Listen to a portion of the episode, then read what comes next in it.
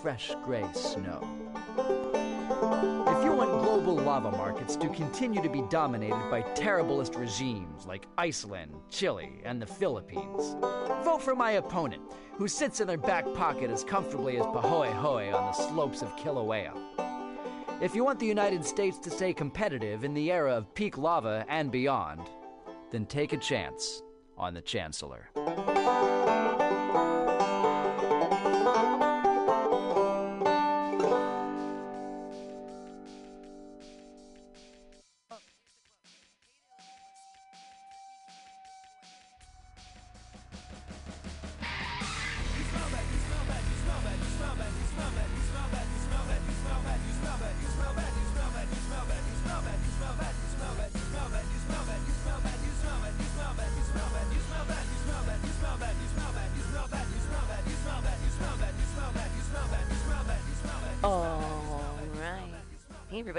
Joining us. It is Monday. It is 6 o'clock. It's time for the joke workshop. I'm here with Gary Hughes. That's it. That's it's just the two of us. We can podcast if you want. You don't even have to do jokes. But you could do jokes for me too. That is awesome. You could do anything you want. Um, up on stage, there's like mic covers and gloves if you feel that in that black bag. I'm going to put my hands together because I'm the only one here, and that's how COVID safe and compliant we are. There's only two of us. We maintain distance. Uh, but uh, that's the thing when you're laughing so hard, spit might fly out of my mouth, but there's a big glass in front of me, so everything's going to be fine. Put your hands together, everybody. Me. For Gary Hughes! So high, so high, it's always been a dream of mine to have a private Pam show. Oh, yeah! R.I.P. Spike. Oh, I know. Thank you. Oh, Spike. Uh, all right. Let's just read some shit. I didn't realize how much I love to read lips. Has anybody talked about this already? You know, one of the premises, like you, when you like write it down, you'd be like, it's it's not a low hanging fruit, but it's you could jump and grab that, and I feel like anybody could grab it. So I don't know if anybody spoke about this already. So I'm gonna just say it as if no one spoke about it. But I didn't realize how much I read lips until we started wearing masks, and um, and and now I'd be like, take take your mask off, and they they like so they'd be like, let me get a at my job they'd be like, let me get a small coffee. I'd be like, hold on, I can't hear you. Take the mask off, and then they put it down. They'd be like, let me get a small coffee, and I'm like, just mouth off what you're about to say, but don't say it audibly. I just want to see your lips. um, let's see. Uh, pulled over. No, I did that. Okay. Oh yeah, I knew Oakland was going to be gentrified back in the days when I when I started getting pulled over on my bicycle a lot. um, yeah, they pulled me over a lot of times. One time they pulled me over. I was riding on E14, which is the same street as International. I was riding on the left side of the sidewalk, and they pulled me over and they said, "You know, you're on the wrong side of the sidewalk." And I thought I woke up in the book 1984 or something. I was like, "Yeah, fuck the British." Well, is that, is that, I didn't know we had designated sides to walk on the sidewalk. They was like, "You own anything?" I was like, "Yeah, PST. It's nighttime." That's what I'm on. I'm on PST, baby. I can't believe most people think humans are good people. Like they think all humans are good people and we would just do the noble thing in life. If that was the case, there would be no such thing as rewards for posters and stuff. You know, like the first person that lost something is like in the town, hey, I can't find my dog. Please help me. Please. I'll give somebody one cent. All right, I got it over here. What? What? How you? I've been looking for it all day and nobody told me nothing. Um, oh, this is. I had I unfollowed this person on Instagram. This is so true. I unfollowed this person on Instagram that I met through Zoom comedy. They're in Omaha, Nebraska, right? Terrible place. and and I unfollowed. I've had Zoom sex with her before. What? What does that mean? Zoom sex. It was my first and last time having Zoom sex. So we were like, you just basically pleasing each other in our own privacy of our homes on, on Zoom. And I remember like if this is like this would be the camera and that would be the screen. And she was like, "Look at me while you do it." And I was like, "You want me to look at you? or You want me to look at you? Or you want me to like look at you? Or you want me to look at you?" And it was almost like real life because I came first and I fell asleep on the Zoom. I'm dead ass. I fell asleep on the Zoom. I woke up, nigga, headphones wrapped around my neck and some more shit. I was, like, I was like, what the? I was like, what happened last night? I was like, what the fuck? And then she texted me later on that day. She's like, yeah, you fell asleep on the Zoom. And I flipped it. I got mad at her. I was like, well, you was taking too goddamn long. at this point, I'm just watching somebody masturbate. And they got videos for that. I mean, I would have been there. I would have helped her. I would have been reading 1984. I'd have been like, yep, mm-hmm, I'm sucking your titties. Mm-hmm, yes, I am. Yep. Fuck, I lost my spot. Um, so I unfollow. I just cleaned up my Instagram. I looked at my Instagram and I was like, unfollow certain people that I just don't really fuck with or don't talk to or just just unfollow for some reason. And she like messaged me on Facebook. She's like, "Hey, I saw you unfollowed me. Uh, does that mean we're not friends anymore? Do you want to unfriend me on Facebook too?" I ignore it, right? And then she sent me another message. I didn't even read it. I just deleted it. And then she hosts a mic on Fridays with another comedian that's in Hawaii, right? Two terrible places. And and she messaged me and she's like, "Hey, do you have a problem with so and so?" I didn't answer it. And was like, "Hello." I didn't answer. They was like, "I'm gonna tell everyone what a what an asshole you are," and then they blocked me. And I was like, I didn't know. Like, I, I just e hit it and quit it. Like, I didn't know this Zoom dick was that well. Like, she going crazy off the Zoom dick. I did not know. I e hit it and quit it. Um, I didn't know my Zoom dick game was was that great. she was gone on the Zoom dick. I know she's on it. Uh, let's see. When you say, when I hear people say I'm I'm lear- I'm learning a new language on Duolingo, I'm like, then you're not learning. You're definitely not learning shit on there. Football is back, so you know what that means. Human sex trafficking. No, back at an all-time high. I gotta figure out a tag for that. But that's too real. That's probably too real. It's probably never stopped, but it definitely football brought some shit back any professional sport, people don't want to talk about the cons of a professional sport. They'd be like, oh, it brings the city morale and, and camaraderie. It also brings also brings some terrible people there. but no one wants to talk about that, so I ain't gonna even talk about it. Till I get all my facts in order. Um, I got more jokes to tell. I was in a conversation. I was in one of them weird conversations. I'm gonna, I'm paint the conversation for you. I'm gonna paint the picture for you. There was five people, including me. It was Susie, it was Janet, it was Lindsay, and it was Teo, and it was me. They were smoking. They were getting high. Somehow they started talking about semen. I don't know how. Somehow they started talking about semen, and then they started talking about the women was like, well, I think the guys should taste their own semen if they want women to taste it. And I was like, hell no. I eat more vegetables and shit, but I ain't tasting my own semen. And then my friend Teo, he's such a. You ever see Lewis Black do comedy? Or not Lewis Black. What's his name? Greg Proops. I love Greg Proops. He be so on the women's side, you be like, y'all can have him.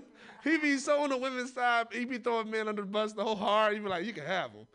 So my homie Tail was kind of like that. He was like, you know, if I had some of my semen on my shoulder, I, I'd give it a lick. And I was like, why do I hang out with you? I don't know why I hang out with you, dog. Cause he not my he not he not like a friend friend I grew up with. He's like an artist friend. I met him in my school. I majored in theater. That's a theater friend. If I bring him around my group of like yeah, real nigga friends, they'd be like, yo, you hang around with weirdos. I'm like, yeah, I, we never talk about tasting semen. That's just his conversations. Uh, it was a it was a bad thing. You ever be in those debates when you're the only one on one side of the debate and the whole majority's on the other side? If you're not a strong-minded person, you will be you will think you crazy. I was like that when I used to live in Belgium. They would talk about the U.S. so hard, and they talk about Obama, and I'd be like, I don't think that. And I had to keep my mind, just keep it good for like six months. So when I came back to the U.S. and I told the same arguments, people be like, "Oh no, they crazy." I'd be like, "Thank you, thank you." That's what I. That's all I just want to hear. Like even if I'm wrong, I just want to hear that part. Hey, donkey. Um, oh man, I like barbershops. Nah, I ain't gonna talk about barbershops because I haven't been to a barbershop in quite some time. looks good. I like the little dreads. the little track. Oh man, my track. If my track coach was here, he would. Lo- if my mama was here, she would love that you saying that. I'll tell you, boy, black is in. They accepting black people no matter what. They like, yo, I don't give a fuck. You can come in with a suit, nappy headed. We fucks with you, boy. Look at my every time. Look at you can't see my facial hair. My facial hair look like I just got a Santa Rita, and Santa Rita's in jail over here. They like every time I look, I just look like I got out of jail. When you get out, G, man, you know. Oh man, people don't like this joke. People think I take advantage of women on this joke. All right, so I used to.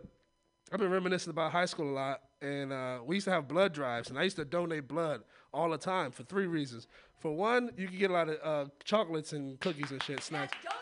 Right? Yeah, you get sweet tooth. I got a sweet tooth. That's good. Uh, for two, uh, if you go to class, you'd be like, "Oh, come on, teacher, I just donated blood." They let you go out of class. And three, I used to love to hit on the girls that just donated blood. If a woman makes mistakes with five pints of blood, imagine if she has four. She's making all kind of mistakes. I'm like, girl, what you gonna do for this Klondike bar? Huh? What's up? How holler at me.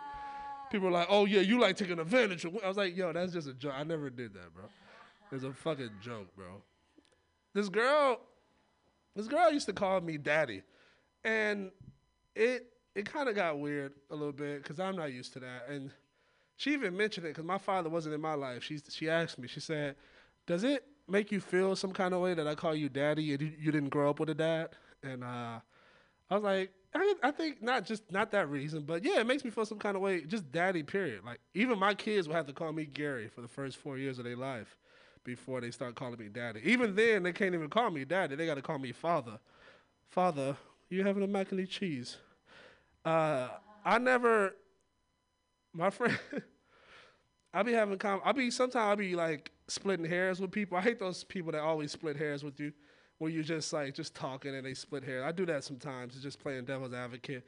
My friend said if I was a dictator, I'd be open minded, and I was like, that's not a thing.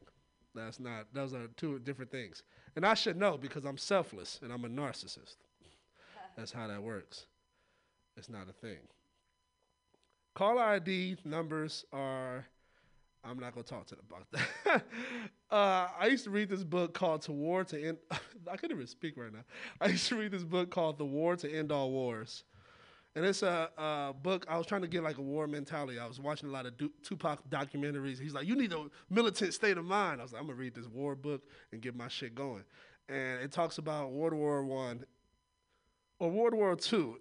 no, one. it talks about the see so many world wars that I can't even like decide on which one it was. It was the first one, and it talked about it in the UK perspective. And during like Christmas or something, they had a truce. The UK uh-huh. soldiers and and they just like played soccer and they chilled.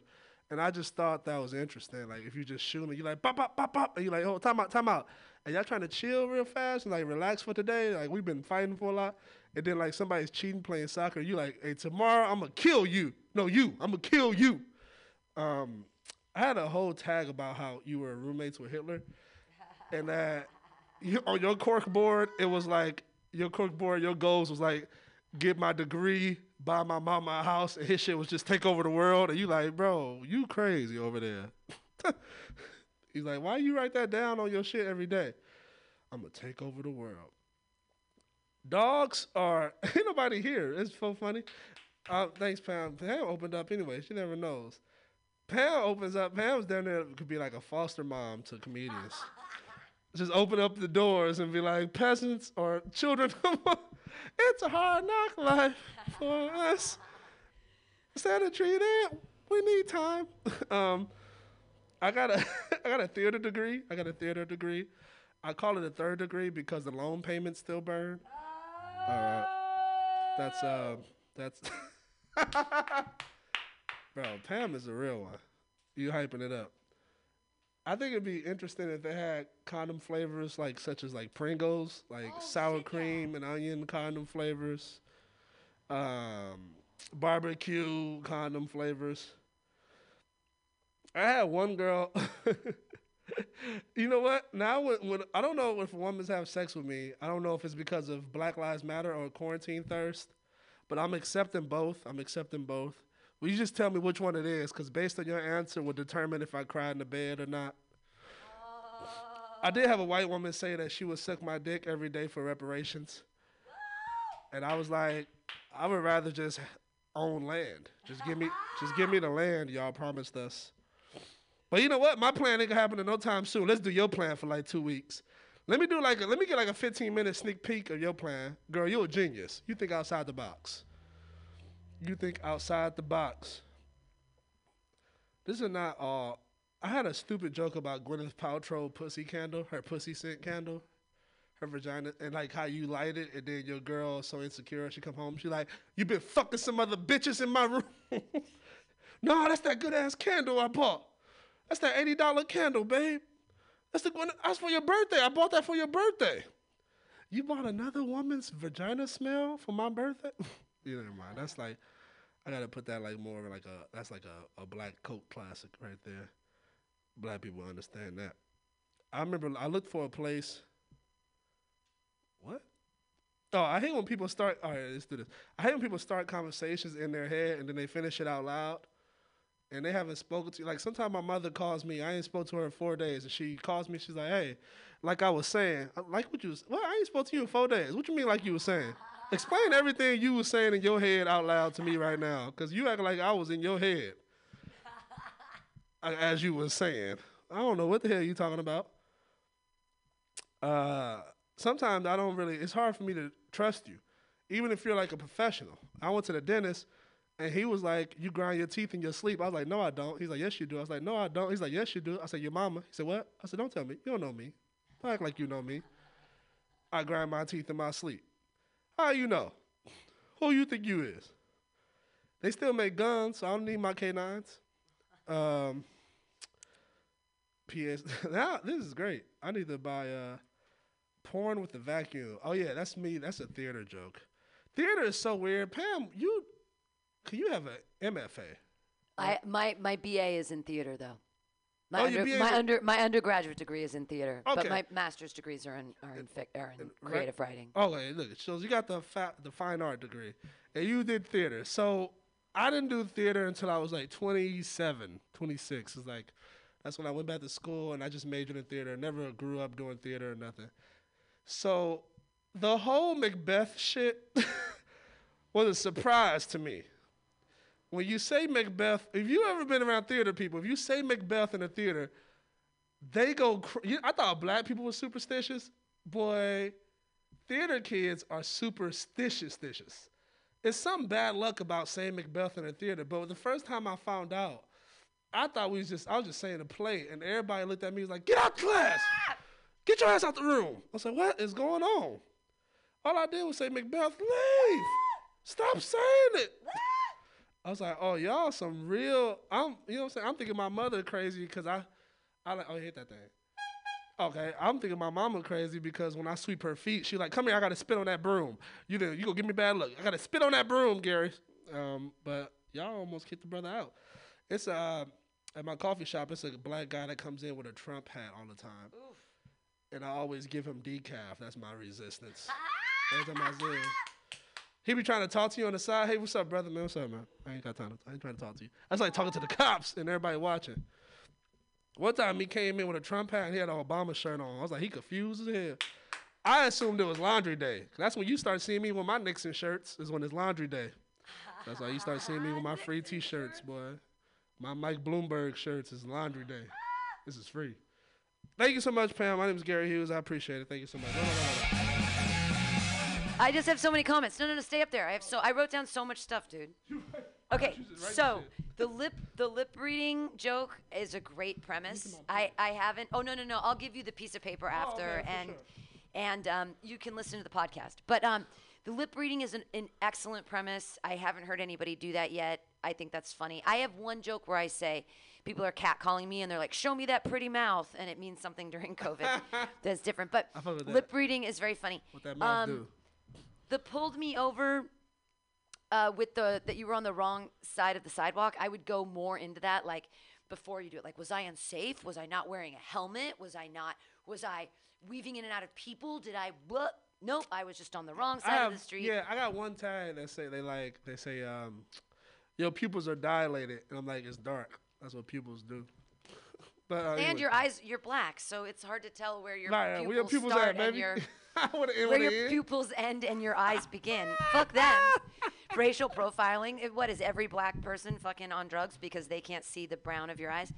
Um, That's funny so then you used You stupid. you used a 1984 reference, which I liked, except I think that you might be best served, and especially you did a callback to 1984.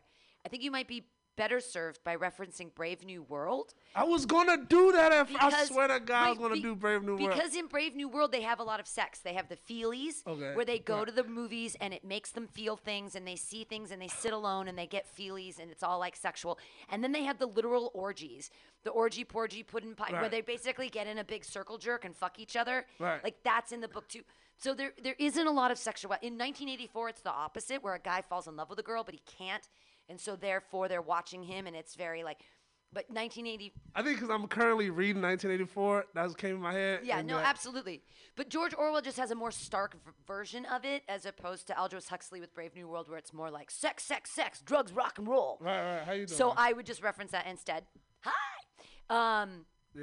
the yeah, sure. wanted posters. What's that? What's I that? think that you can do a callback to slavery because I'm going to guess that the first wanted posters, not for dogs, but the first wanted posters that were probably put around in places Dead or alive were probably Yeah. for one- runaway slaves. I mean, you're black, you can do these jokes. Okay, I'm, I'm glad you're thinking outside the box. I'm thinking outside the box. um, internet politics, I enjoyed that whole thing. Zoom dick game, super high five, smiley face, exclamation. Your Zoom dick game? What the fuck does that mean? Those are funny words to put together. Zoom dick is good. Um, NFL is now more safe because they're not letting people in, and all the Raiders fans went to Vegas. Uh, Uh-uh. you riff for a minute. Oh, oh, okay. About the women and blood thing, it's a funny joke, but um, n- women have an average of nine pints of blood. So you said five pints and then four. You said what if, if they have five pints? Imagine if they have four four pints. They got five? Uh, Women actually have nine. Men nine? men have an average of twelve pints in their body, and Hold women on. have an average of nine pints in their body. I must be talking about little people. Well, so, well then, yeah. If you want to on, actually me- literally talk about little people, they might even have less blood. But just, just, just know your. Yeah, you Unless right. you want to don't where I got reference that it, from, well, unless you want to reference it that you're being dumb, that's fine. But just the, facts of it are women have nine pints book. But I didn't have a problem with that joke. I didn't Uh, no, I like that. I'm gonna do that. I gotta do that. I gotta cor- make the Uh. I like the Christmas stalemate thing. Oh, um, I'm a nice Miss Hannigan. You said something about me and being adopted. Anyways, uh, this is the wayward you- home, oh, like yeah, Miss right, right. Hannigan. Because uh, you, if you are like a theater person, obviously you have some musical theater reference, so you might as well like throw in an Annie reference uh, with Miss Hannigan. Okay. Um, the flavored condoms is a million dollar idea. I wouldn't share that with people because it's it's brilliant. But what I would do for the joke is I would I would bring it to a race part and I would do like different flavors for different girls, like maybe spicy mango or tamarind for like Latinas. or like you know like maybe for black girls it's barbecue flavor and maybe like for english and then to do a callback to the english people maybe it's fish and chips but gross like why dick you want to flavor. you want to but so i feel like you could do a one two three with that and mix it with something else race or hair color or something Right. and make that you know you're black you get to do race jokes um Say it again. So I, it's just a, it's just a thing.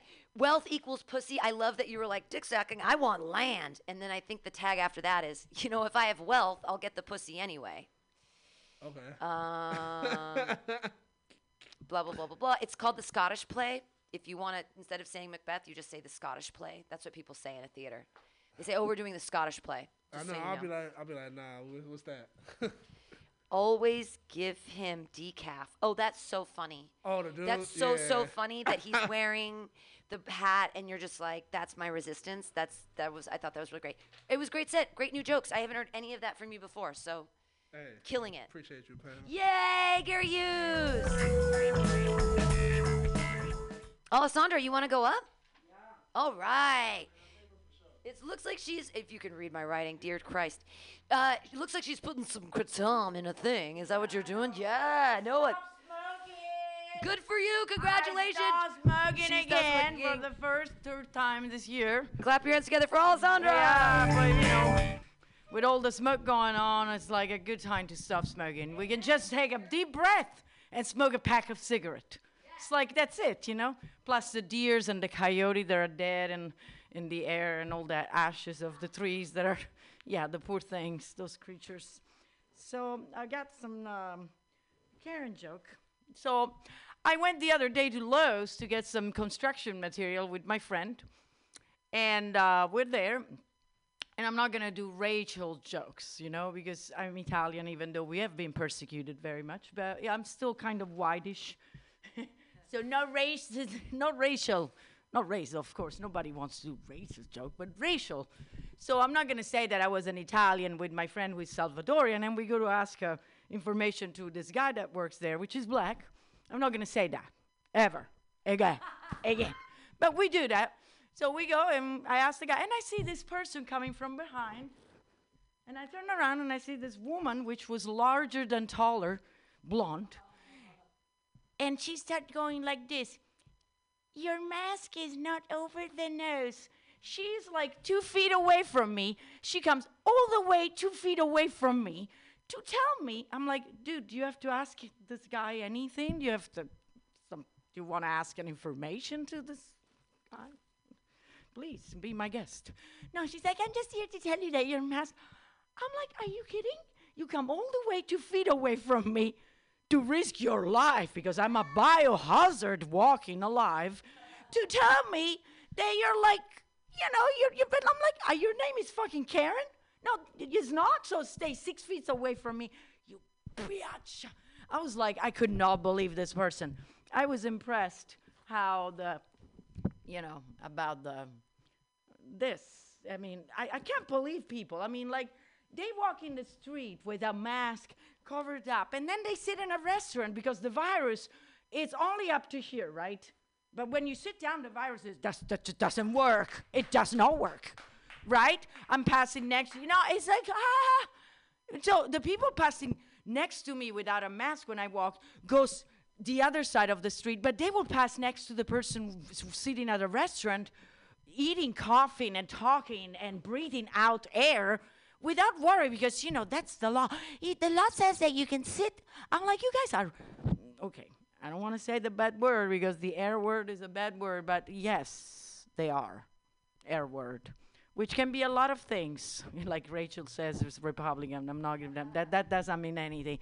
Uh, we want to say another word like rotondos. Yes, you guys are a bunch of rotondos.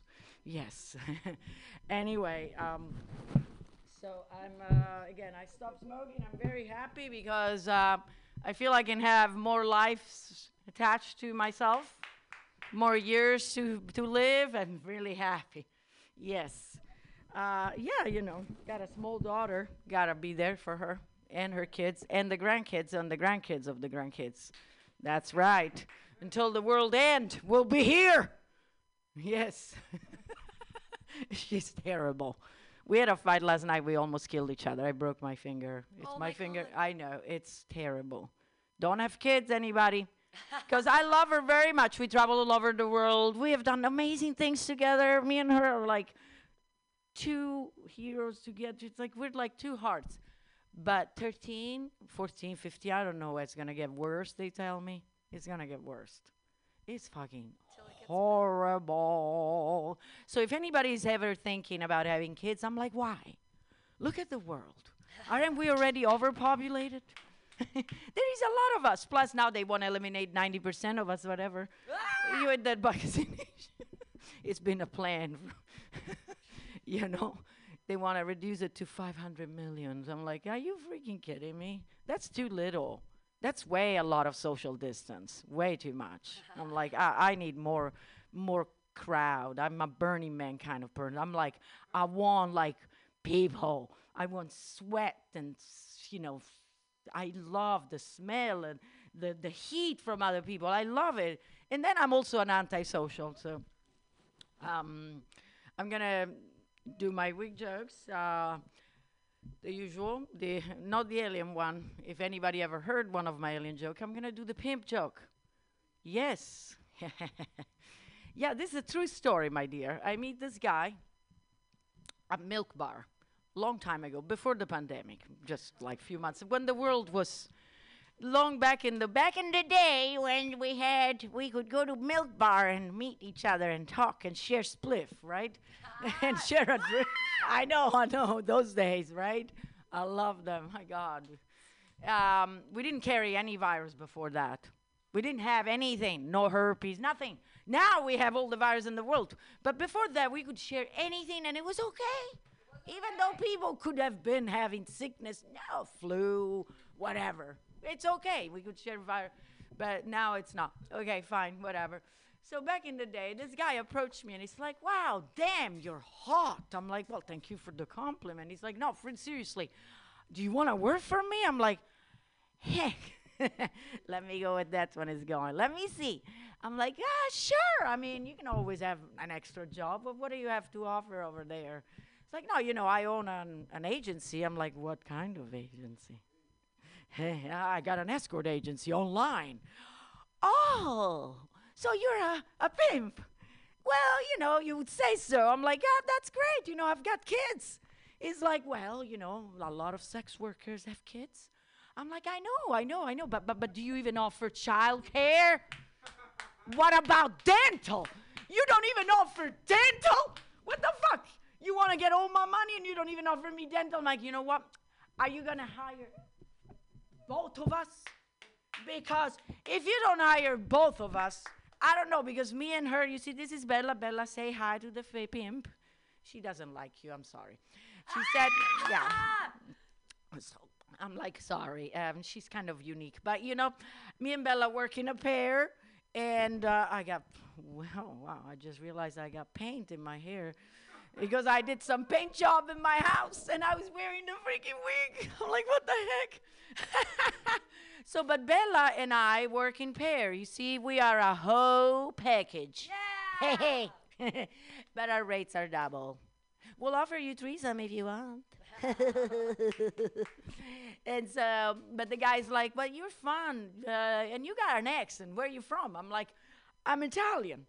And I'm like, and you cute. Where are you from? Are you Hawaiian or something? He's like, no, no, no. I'm half black, half Chinese. I'm like, that is amazing how genetic works. You look like an Hawaiian man. It's like, I know, I know. Genetic works like a fucking joke. I'm like, what do you mean, man? What, what do you mean? Uh, you see this? Because I look like a black man? But I got the penis of a Chinese.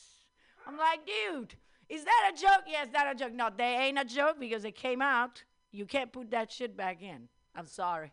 that came out and it's out, and now I know. And that's it. And that was me uh, for you guys, my five minutes little workshop. Thank you very much. I love you. Yay! Let's talk about it. Yay! All your new stuff. I mean, I, I love your Well, old the, stuff the too. joke, but- the pimp joke was not that new. Well, no, it's. I mean, I like the new tag on it. I Yeah, like yeah. the new tag on it when you, say that the wig is doesn't. She doesn't like you. Like you, you act like you're gonna puppet what the wig's gonna say, what Bella's gonna say, and then she doesn't talk. I think that's very funny. And I, I feel like you could bring up, if you want in a later joke, or you could make up a joke where you actually have her talk. And then you have a different voice and it's an act out and you could make her and you have so many great voices. Like she could be Indian, she could be Indian, she could be Dutch. Right, so- I'm not kidding. and and not a joke. and and also that the hair because it's a real hair wig the hair might be actually from india. So you could it's plastic so but but there's but there's jokes there i think if she's i think that i would make your wig the indian voice and then have her talk i think that's perfect It's, it's Sarvati. It's that's so funny So uh, here's another thing. At the beginning, uh, when you name it but don't say it, it's funny. Also, like larger, not taller, is a beautiful description. Keep that. It's it's just larger, not taller. It's just a really nice way to say fat bitch, but you don't say that. You say she's larger than not taller, and then the rest of the act out works. And you tell you tell great stories. But what I would do, this is um I took a storytelling class years ago, and you're so expressive and it's so great.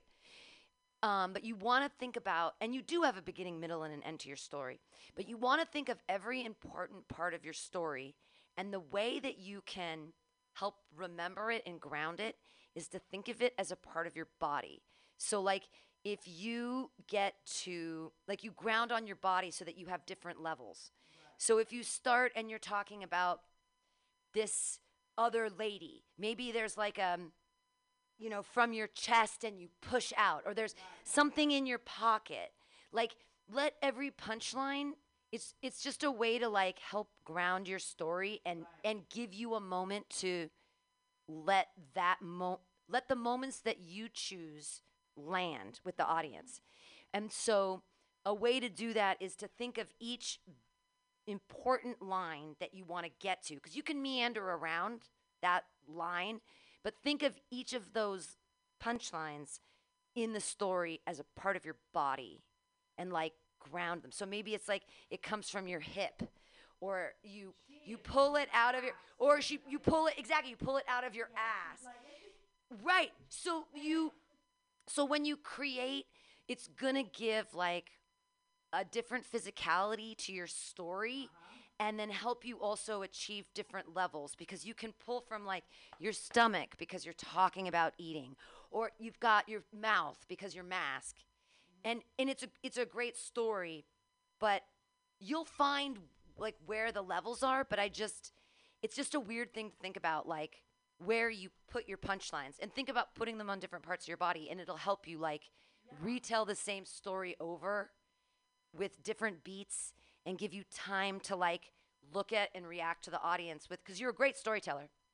Um, the r words i would give have a whole list just make a bunch of list of r words like besides republican besides like recursive M- just make a huge list of r words and see which ones you think sound really funny ratatouille yeah exactly um, and and but but but great stuff.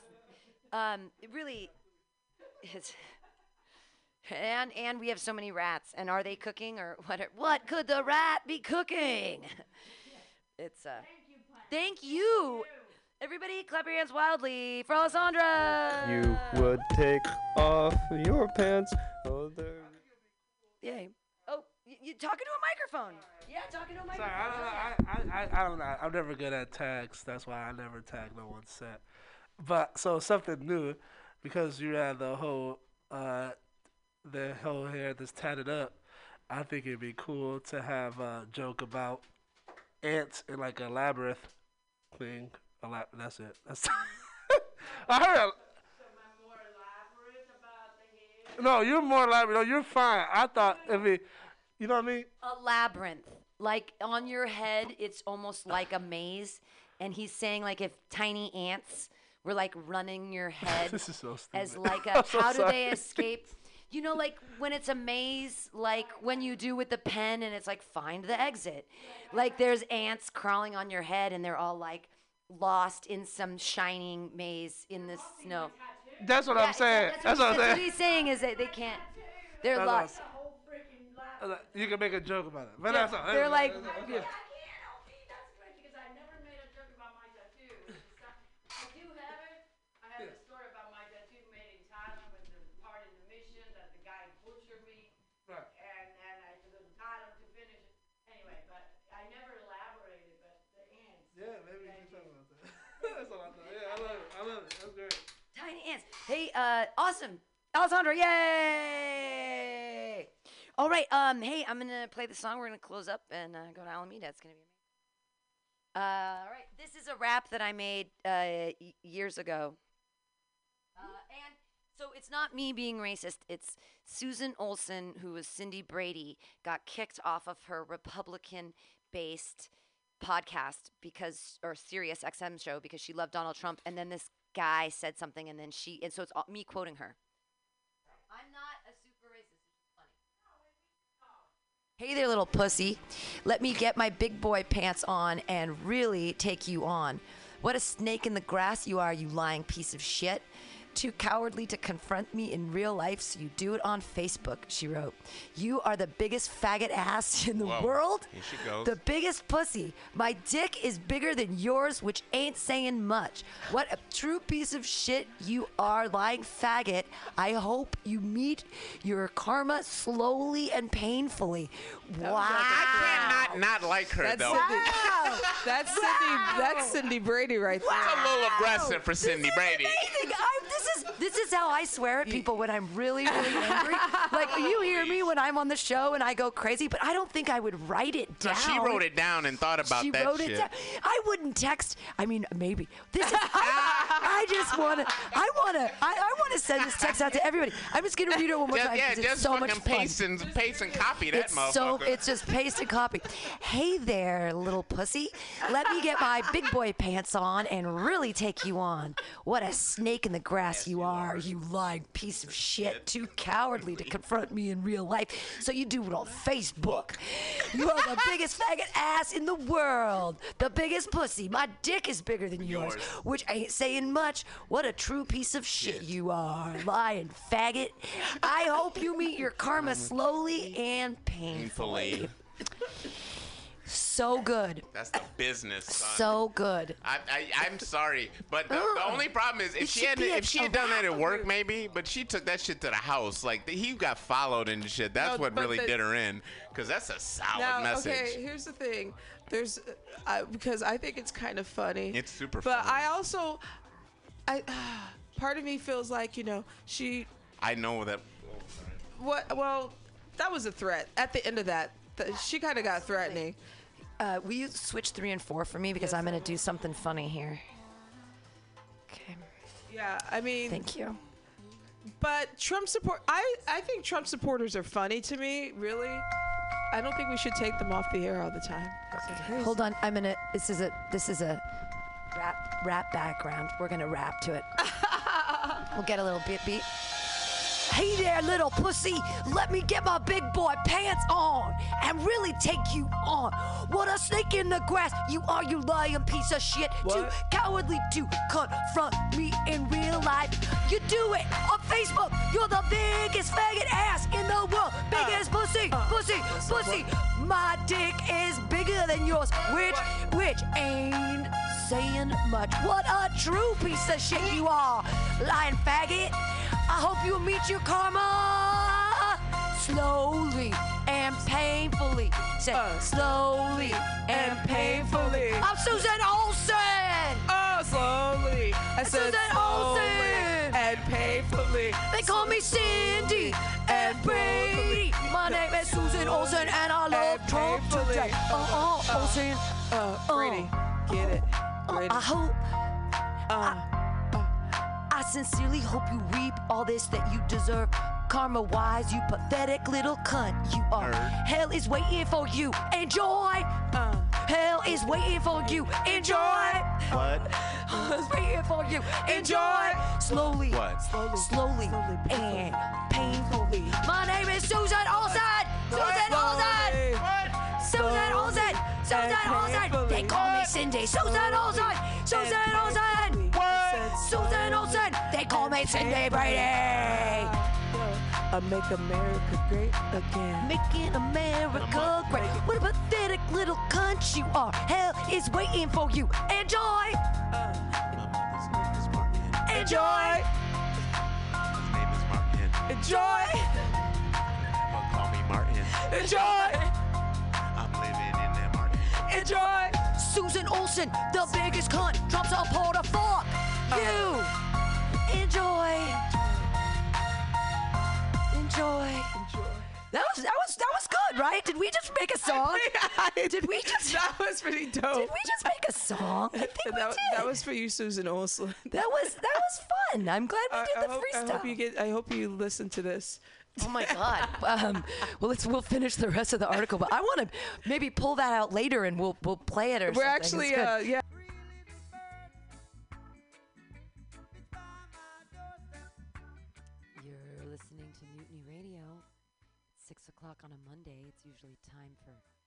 Joke Workshop, and today will be some semblance of Joke Workshop.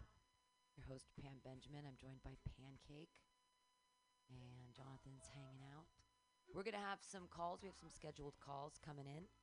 We have Shane Kenny and Aaron Lewis, also Elizabeth Stanton from British Columbia, and Jen Perez, Yeah. all scheduled to call in. We're gonna talk for 15 minutes, tell jokes, take notes, see what they wanna, if they're working on stuff or not, whatever. And uh, yeah, that's the plan. The phone number is 415 550 0511. Uh, You can give us a call after 7.05. We're going to get through all of our comedians. If you hear beep beep in the background, that's because somebody is calling. We, we don't have call waiting on our landline here at mutinyradio.fm. But we do have a landline. So in the coming apocalypse, that's something to note, I guess. Yeah, you can call always call us. Uh, phone tree. 5500511. What fun tree? What's a fun tree? A phone tree. Oh, a phone tree. Yeah, so we can relay information to people. Um, and we usually, if there's an emergency, we have to like call outside of the state because all the circuits in in here will be busy. Mm. So call out state and have someone that we can rel rely uh, rely on to pick up a phone and then relay information and then have that person be uh, ready to receive other phone calls and give information to people who are calling them. Because the internet's going to go down? Everything, everything, everything. Phones are different though. And if All the right, well. electricity goes out, we still have phones. All right. 415 550 0511. That's happening. Uh, th- uh, throughout the entire background here today, I'm just going to be. Uh, there it is. Just Bob Marley playing on a forever loop. Don't worry about a thing. Three little birds. But be prepared. yeah, I mean, be prepared. But don't worry, be prepared. I mean, this is this is a this has been an, a really great time for me. I mean, you know, I've been I've been dealing with some issues of anorexia, and what a time to be anorexic. You know, during the apocalypse when you don't have access to food anyway. Look at that! I win. I'll just keep getting thinner. I'm like, God, I look great in the apocalypse. I'm kidding. I'm not. I'm. I had two hard-boiled eggs today. I'm doing good, and a couple pieces of delicious See's candy. Shout out to J.W. Blunt, who um, brought me some candy. So uh, love See's candy. So good. Also, he has a show here on Fridays, four to six. Uh, J.W. Megaweg works for See's Candy. Good guy. These candy is uh, expanding, or they were. Well, it's a San Francisco-based company from back in the turn of the century. Yeah. great stuff. I love candy. Love candy. What about ice cream? It's it's. Yeah, it's it's are good. I mean, I'm I'm down. I I think years ago that I was more my game were, were the it's it's. Um, but I might have itsed it myself out of the game. Like I might have eaten too many its its Oh. because I was like, that was one of my main food sources for a while was its its. Oh, not moon pie. No, no, no, no, no, no, no, no. I mean, I like, I really enjoy um, uh, marshmallow though. Oh, Jonathan, you have to say? you have to put headphones on for when people call if you want to. Oh, okay, yes. Yeah. But uh, it's it's. Uh, I'm from Southern California, so they were kind of a thing, I guess. People knew about them, and people they were like, "Oh yeah, my cousin's from Oakland. Have you ever heard of It's It's?" I'm like, sounds weird because there's two It's in it. but um, then coming up here, it was just yeah, like Pam said, I maybe overate them because it was I might have so overeaten them. Yeah. s- overeaten 'em, Yeah, it was just so good. It, it could be a breakfast. They could be a The, lunch. the any- cappuccino though is is probably I say their best flavor. No, but I can't you know I can't taste them anymore, so that's another reason why. Ice cream just doesn't do it for me anymore as much. Oh, there we go. That's got to be Yeah. Shane. Thank God we were. I was being so boring. Okay, here we go. Hey Shane. What's going on? All right, right on time. Thanks for calling into the joke workshop here. MutinyRadio.fm. So do you um? Oops, sorry, that was that was a little bit squeaky. Um, do you have any new material you've been working on? so much new material. So glad you're doing. Um, so you got to get your face really close to the phone, other to I the speaker. There you go. I have it like next to my mouth. I'm gonna. here, I'll take my phone. Yeah. There you go. Is that better? No, it's not. But keep trying. Hear me? I mean, kind of, but it's just not that loud. Try again. Here, I took it off. There you go. Now we're cooking with grease. All right, cool. Let me know when to. Yeah, start it up. Cool. Awesome doing this. Now I can actually imagine my audience in their underwear and know they're actually in their underwear. so, um, so yeah, it's not only what's been going on. Uh, on a lighter note, I learned that animals can get intoxicated. It's not from the same things that intoxicate us. Like dolphins can get high by huffing pufferfish, and like bears can get drunk from drinking too much honey. Which means you know bears have had this conversation like, Yogi, what what happened to Smokey? Oh, uh, drank 20 honeycombs last night. Smokey got so drunk he started a fire. Oof.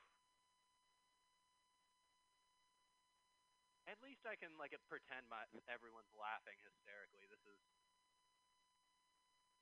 uh, so my older brothers beat the crap out of me growing up, and one time my big brothers beat me up so bad, I don't remember what I did to piss them off. They beat a memory out of me. I've been in mosh pits, car accidents, fist fights, all that I remember with clarity.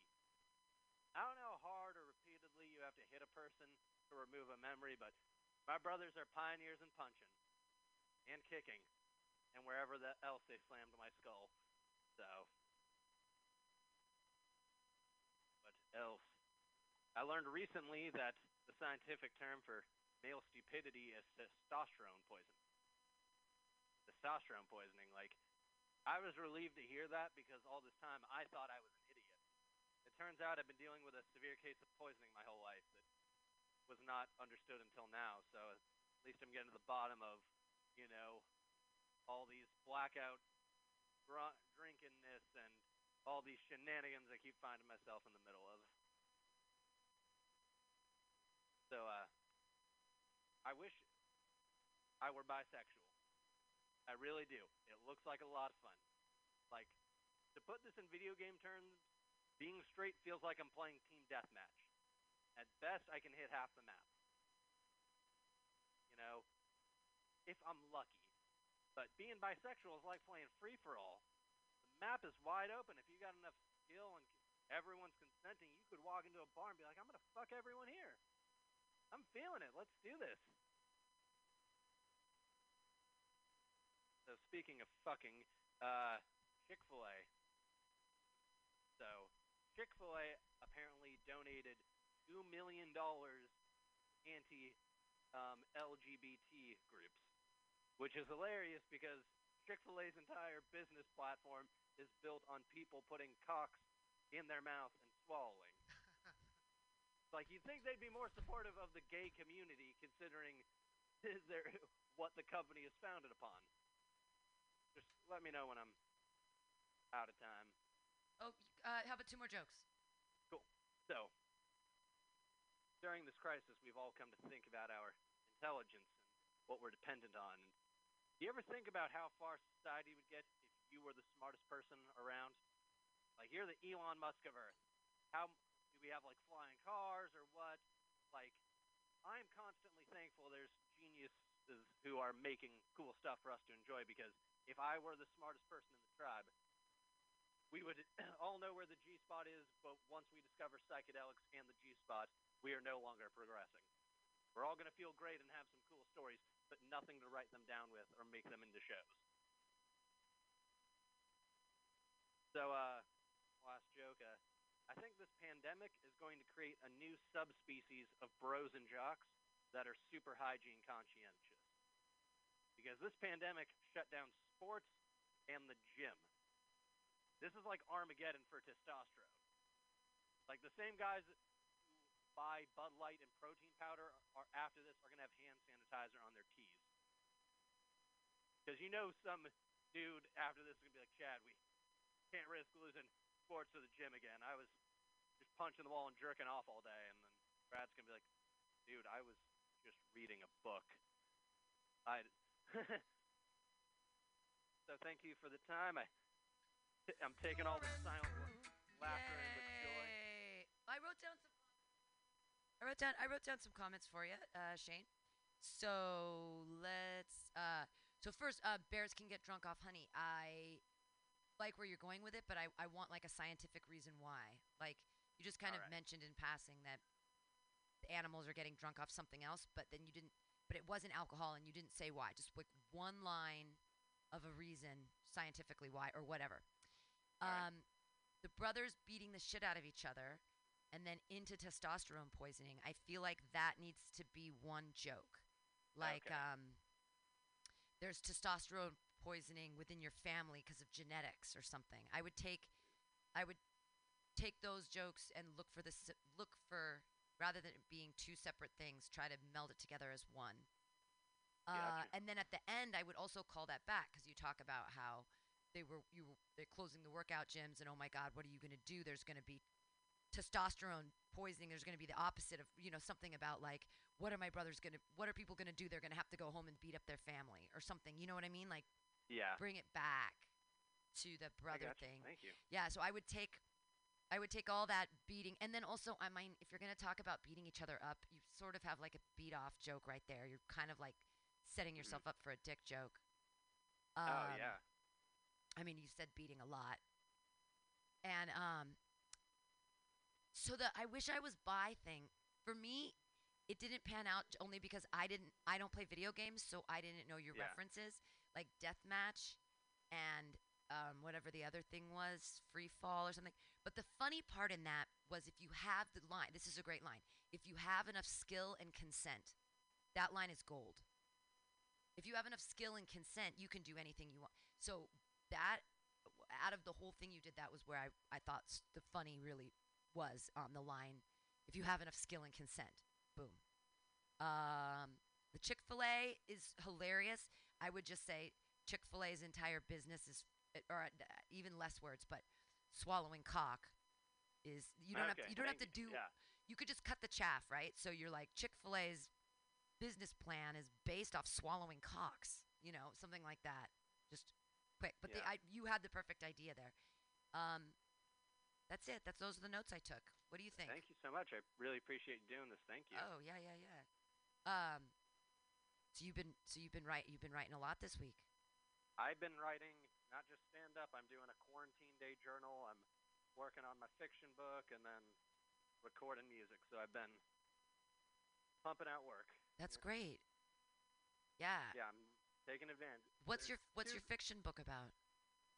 Um, having studied climate change and read a lot of cool stuff on like human psychology and just being a history nerd, I wanted to just, in my own, for my own curiosity, see what's the United States going to look like 200 years after we don't solve climate change. After So- what? After what about climate change? Like, so essentially, the premise of the book is we didn't address climate change fast enough. Oh, okay. So farmland became unusable. Cities were a couple cities sank, and it's really 200 years in the future, seeing like what's the U.S. look like, what cities are still around, who's surviving, what diseases became airborne because of. Who's your main character? Um, my main character is a scavenger from like a community of farmers, whose his job is just like, hey, can you go find some supplies we need in the ruins of a city, get some food, don't die, and he's going out on a run when these rich people who abandoned Earth because it got too scary because the poor were killing them. Their descendants have been living in space the whole time, Ah. and their space station starts to break down. So the story picks up when these descendants of rich people who have no idea the Earth is complete shit now are relying on these farming communities to keep them safe from other groups of farmers and Native Americans who all want them dead. Oh, so the rich people have to get out of space because space is no longer habitable. Yeah, but essentially the poor got so mad at the rich, they some of them just started Boondock Saint style murdering the rich. Sure, makes and sense. Jeff Bezos is building a planning on building a space station, so I thought worst comes to worst, he's got a backup plan. Well, but that's the thing is if they're in the space station, they still are relying on Earth unless they have replicators for food. So like you, Oh, you yeah, get no, into the place of like, are you in reality? I mean, Oh, no, obviously you're not in reality I'm- because you're in dystopian t- future 200 years and stuff. But because if you if you were a rich person at a space station, you're still reliant upon the Earth to be able to get supplies, unless there's a new it's a way to. self-sustaining space station. Like there's, I like there's ways of growing plants. And, Oh, okay. so know, they're you can s- self-sufficient and they're in space. Then why do they have Yeah. to deal with the people on Earth at all? because after 200 years, any just the way our engineers are how things are engineered today, they don't tend to survive beyond 200 years Oh. without replacements or repairs. So the entropy of the space station, like you basically you're, you're 200 years of entropy. It's time you need to get back. They the rich people have to get back to Earth. They have to get some connection with Earth because they need to like replace some shit or. yeah. So but you're gonna they, but now they're in the aftermath of what their ancestors left behind. right. So are you gonna somehow get the scavenger guy into space? No, he's the essentially the premise is all the people who are living space now are eventually going to have to come back to Earth, but Earth is in this deep tribal faction system where it's the two groups that survived were indigenous people and farmers, and the refugees from cities and suburbs who were taken in by those two groups. So that's so then their your trouble is how do they get from space back down? Where do they land? Like, is Yeah, there any technology left for the? Like there's solar panels and some batteries, but it's like very limited. There's no more like fossil fuels. So it's also I wrote it kind of as a fuck you because I kept seeing all these horribly scientifically inaccurate dystopian things, and I was like, reality's scary enough. Just let me paint that picture for you. Sure, with the you know the And after the water I'm wars really of priding 21, myself on I'm trying to be as scientifically and historically accurate 99% of the time in this. Yeah. Well, I mean, I'm- but then again, scientific and historically accurate from what we know now in the past. I mean, you get to have fun with that whole 200 years. In the yeah, and that's in the why interim, I gave myself to that make up. buffer of technology trends, fluctuations. I get to, enough room to like play around with and be creative, but enough walls to act, to force me to think in and outside of the box. And where's the love story? Um, the love story is the scavenger dude. He has to take along a plant and water expert who's like a young 20 something from his community, so he doesn't like starve to death or can still have water. And this dude meets one of the people from space who's a female and kind of as they're both terrified and they're not used to this, him and her uh, have a little romance, but also the scavenger, one of his girlfriends was kidnapped a decade before, and he's hooked up with all these indigenous women who he's met in his travels. So, So he he's a has kind- player. He's he's slinging the pipe all oh over. yeah, there's a there's a threesome scene between his old girlfriend and his indigenous one, and Uh, so there I- you go. Yeah, Well, awesome. thank you. Thanks, having me. Shane, for telling us not only your new jokes, but also uh, talking through your your cool novel, your dystopian future. That I- it's a great premise, and especially with your background uh, with the yeah, green technology it's fun stuff. I get stuff. to incorporate everything: science, jokes, history. It's kind of a it's fun to go beyond just the bit or the song and really explore stories and knew there was ideas in be a threesome. multi dimensions at once. Pl- plot twist: There's a threesome. I knew there was going to be a threesome. I was like, it was like I was writing it. I'm like, I have to because you know sex sells, and also right. why not have a dystopian threesome? You gotta slay the hog, baby. Uh, thank you so much for calling in, Shane Kenny. I know you've been a, a grand supporter here of Mutiny Radio in the past. Pam, I salute week you. and I really you appreciate inspire that. me, and I hope we'll make sure people tell stories of the brave DJs at Mutiny Radio. The brave DJs. Right on. Well, that that that call right there behind you is Lizzie Stanton. Thanks so much. Thanks, Shane Kenny. And is that Lizzie Stanton? It is It is Perfect timing. We just had Shane Kenny. We heard the beep beep. You were exactly on time.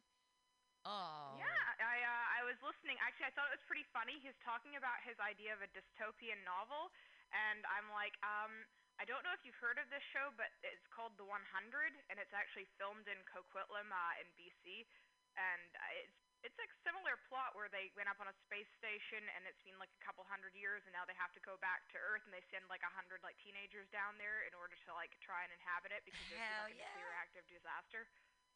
Well, teenagers too. They're the ones to send those hooligans. They'll just like break everything and be like, "Fuck it," you know. That's so. They're that's well, they, they come across a bunch of like native people down there and everything, and then yeah, it's it's like but it's it's just a similar concept though. I'm like this there's only so much parallel thinking, right? Right. Yeah, that, that's that's true too. I that's happened a lot to me in um in comedy where so there was this one time I was here running the board and there was a girl from Australia and she gets up on stage and she starts a joke and it was about the little mermaid and the things in her cave are dildos and I was like I have the exact it was almost the ex- exact joke. It was like look at this stuff, isn't it neat? Wouldn't you think my collection's complete? How many dildos does uh, you know, I got thingamabobs. I got 20, but who cares? Anyway, so it was the same exact idea. And she was from fucking Australia. And I was like, wow. Okay, well, yeah, it, doesn't surprise me honestly. I No, mean, me w- there's. It's only hack. so That's why they many. call it hack. There's only so many thoughts you can have, right? I mean, it's like it's like I do like a ton of like Jewish jokes. I'm like, how many people are gonna think up like the same Holocaust puns as me? A billion. that might be your own market. how many how many Holocaust puns does it take to get to the center of a Tootsie Pop? Um, so, uh, do you want to do some material? Do you want to talk? What do you want to do? um, yeah, I'd love to run through a little bit of material. Cool. Um, do your thing. I'll take notes, and um, you know, when do like maybe you know five minutes of material, and then uh, and then we'll we'll have conversation. Yeah, sure thing. Yeah. Okay, so um, I I don't know. People often give credit to China enough. Like they've actually come up with a lot of things. Like for example, they were the first ones to be dying of the coronavirus, and they were also the first ones to make noodles. So they invented pasta. But in both cases, the Italians perfected it. Oh fuck! That is gold. Oh, Jesus Christ, Lizzie Stanton. Holy fucking shit. Perfect dismount. Thank you. Oh my Um, god. That is the best, most topical Corona joke. Holy fuck. Thank you. Wow. Wow. Um, so I would personally like to apologize for this pandemic that's going on because I got banned from the United States and I'm Jewish. So I'm pretty sure that I'm exactly like Moses because they fucked over another Jew and now a plague has hit. There's been massive outbreaks of coronavirus over in Kirkland, Washington. They're the originators of Costco. People there have just been catching it in bulk. It's okay though. As soon as there's a cure, they'll be selling it wholesale. Now, say what you will, but I think that there is a cure for coronavirus. I agree with what Mike Pence said. Thoughts and prayers. But whose prayers are we answering? I mean, today I was in a Costco parking lot and I couldn't find a space. There were too many people. And a guy cut me off. And I think to myself the same as everyone does when that happens. I think, God, why are there so many of these assholes? I wish there was just a massive plague that would wipe them all out. Thoughts and prayers. You know, say what you will, but I mean, like, I always like to think on the positive side. I try to think positive. So, like, whenever there's a massive disaster like 9 11 or a mass shooting or people dying in a pandemic, I, I try and think positively. Like, did you know that the biggest fear that people actually have is dying alone?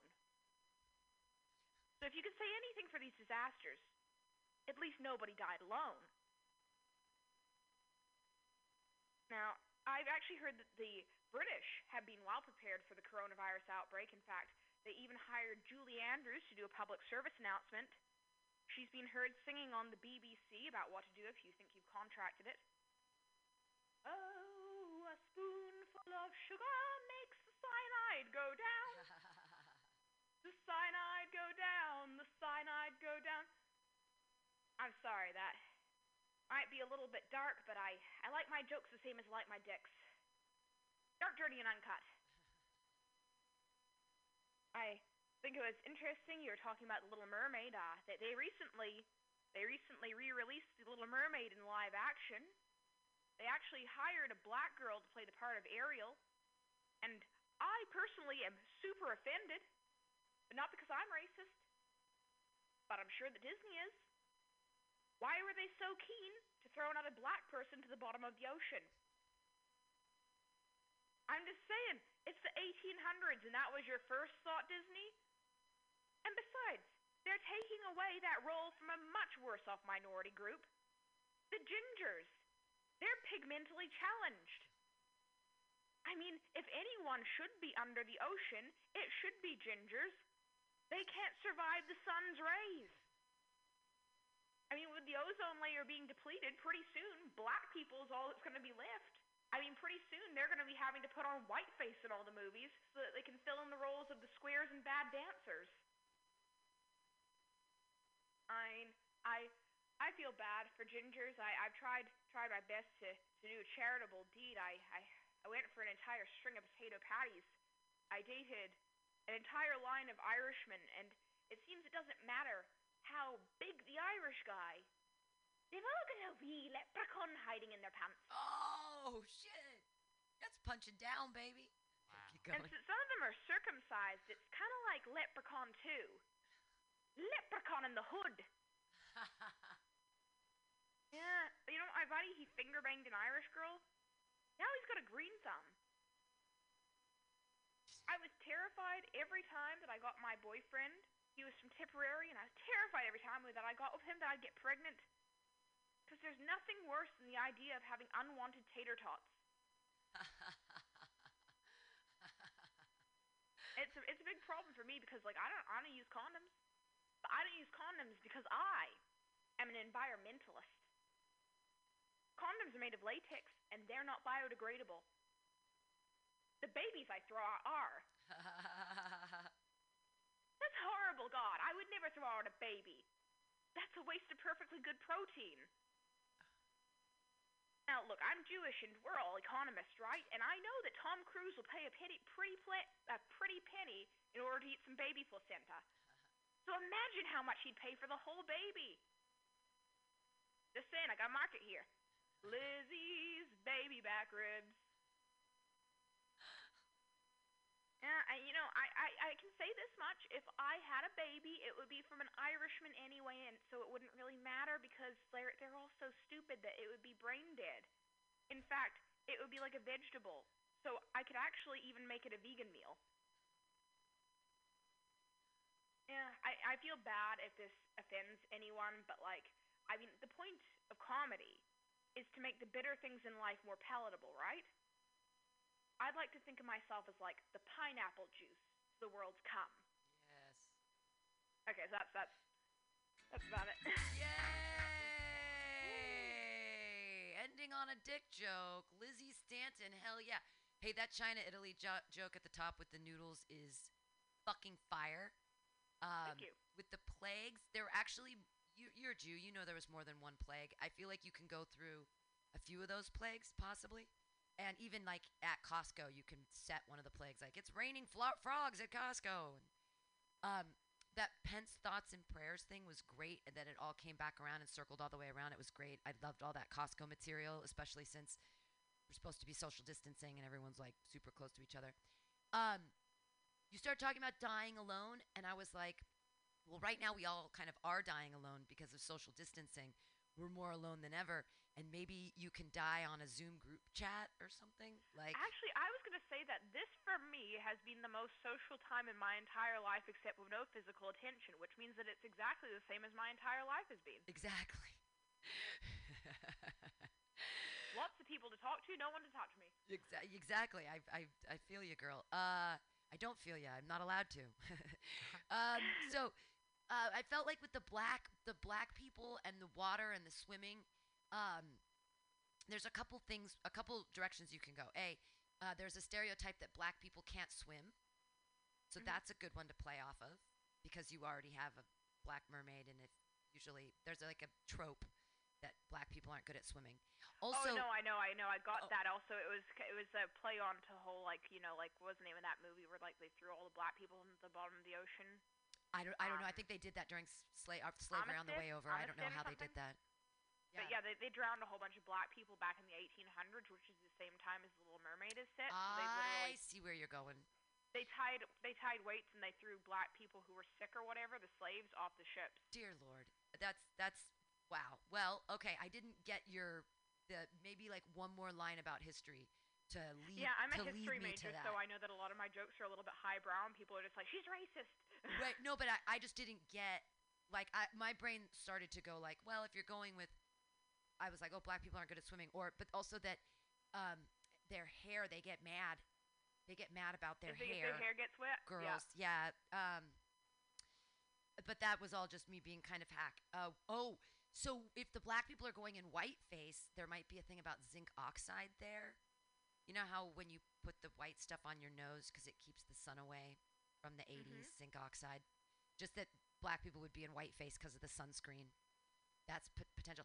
Oh, um, and you said tater tots, and that's and that worked. Um, and you know they're just when you have leftover tater tots, they're cold and not crispy, and that's gross. But that was really good. And I would even with that abortion stuff. I think there's two direct. You went with the eating the children, but you can also go with um, stem cells, like uh, harvesting them for other strange things other than just the food that they could possibly sustain us with. But that I mean, I've got so many abortion jokes. It's actually somewhat terrifying. That I, I, yeah, I don't do well in front of very um, uh, right-wing crowds. Right. Hey, I have a bunch of abortion. I, hey, abortion's important for us to talk about, especially when our civil rights and, well, f- at least for us in the United States, our constitutional rights are starting to be revoked. And um, I mean, what happens with the? I mean, geez, what happens under martial law if you have to get an abortion? Where they go, no more abortions, and then you're like, now I have to have a baby? Like, what the fuck, man? I, mean, I have an actually think this so- is. is- I think it's interesting because I'm banned from the United States and half your population's fucking dying off. Same over here. I'm just saying, if I manage to survive this thing out, they should welcome me back with open arms. Absolutely. What are you fertile? Come on over, Lizzie Stan. Are you fertile? Exactly. Yeah. University educated Jewish woman. I mean, if anything else, I mean, I should be controlling their country. I'm supposed to own your media, Right, I? you're supposed to control the weather. I think that's one of the new things. She's a witch. She can control the weather. That was a thing today. I was really excited because I found one of my old notebooks from like five years ago, and I was like, "Oh shit!" There's a bunch of jokes that I don't, I didn't even remember that I used to do, and so now I'm really excited because I have a bunch of old jokes that I can redo and make new again. I'm just like, this, this time, this time in the house has only proved like a creative boon, and I feel like I lucky. feel like this is the most oddly. I don't. It's horrible. Don't get me wrong. This thing is horrible. But, but, like I said, I always try and think on the positive side. And so while it's all twisted and dark and everything, yes, that's how I work.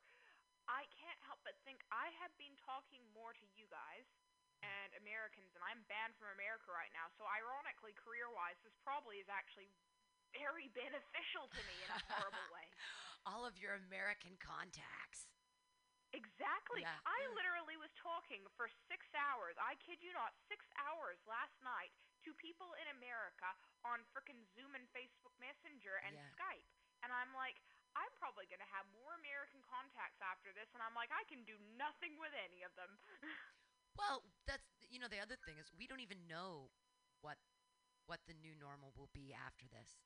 I mean, who knows if they're gonna not let us travel between countries ever again, or if, how one gets to do that if one chooses, or does I mean, do I ever get to go to Greece again? Are we? Can anybody go to Europe? Like when? Are they just gonna? Are we gonna become completely isolationist and in our in our uh, countries? Or It's a good question. I'm wondering about. I mean, I don't honestly think it's going to hold up that long. This whole thing. I mean, I like I said, my friend Jennifer. She said that she thinks that the whole thing is a conspiracy, and I'm starting to think like maybe it is. I'm like, I, I mean, we're all going to go bananas by the end of this. I mean, I mean, eh, not to mention, like I said, I mean, I posted this on my Facebook earlier. I'm like, you know, they got those filters and you can like put like bunny ears on yourself. I put a picture of myself with bunny ears, and I was like, ah, look, I look like a Playboy bunny, except that me being single during the apocalypse means that I can't fuck like a rabbit. There's gonna be Everything is a joke to you. You're amazing. You're like, Oh. Thank you. I'm wired fucked up. I like I said, I can't get laid right now, so I'm probably going mental like Elaine in Seinfeld. might I But- recommend uh, the Jimmy Jane uh, rabbit vibrator? Another rabbit reference. It has two same. ears. I've heard that um, in the in the uh, storeroom they used to make them race across the table. Uh, they they'd bet on it, but um, but it, it- they're hey they're they're great they're a great toy. I different. had the running joke. I was talking to a couple of male comics on my uh, Facebook Messenger feed, and um, and I was like, oh man, I can't, I can't get laid, and I'm like, we're all worried that we're gonna be suffocating because of the coronavirus, and I'm like, we're all gonna have our lungs choked up, and I'm like, please, if I'm gonna get choked by, it's supposed to be a man, not a fucking, you know, slim. If you're gonna get yeah, if you're gonna get choked, let it be that. Absolutely. Hey, our next caller's on the line, Lizzie Stanton. Thank you so much for calling. You're amazing, and we'll talk to you soon. Yay. All right, thanks, yeah, love you guys. Okay, here comes our next caller. Hey, caller, you're on the air. Oh my goodness.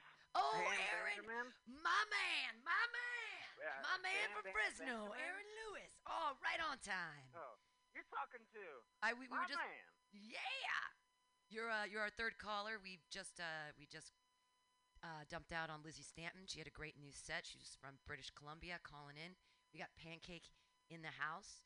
We got my man Aaron Lewis calling from from Fresno. First, I have to ask, how was dinner last night? What did you have, and how was it, and how awesome is your aunt? Well, we, we, we BBQ'd some hamburgers, and I put a massive amount of onions on it, and it was fucking glorious.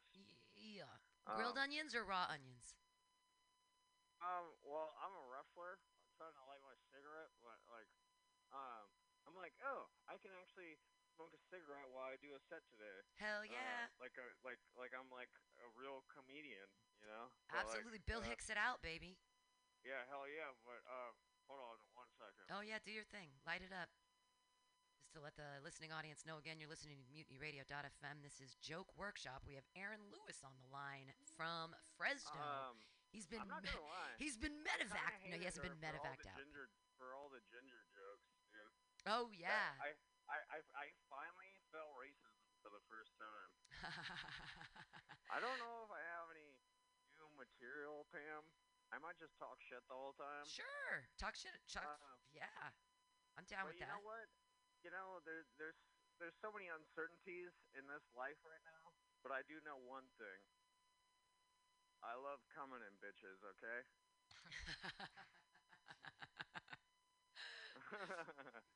uh, but you know, I don't know if I want kids or not.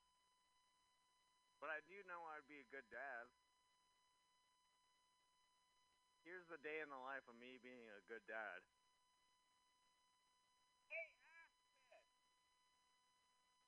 Ass Piss is my son's name. Jeff just took a shit on the floor. Yeah, Jeff is my dog's name.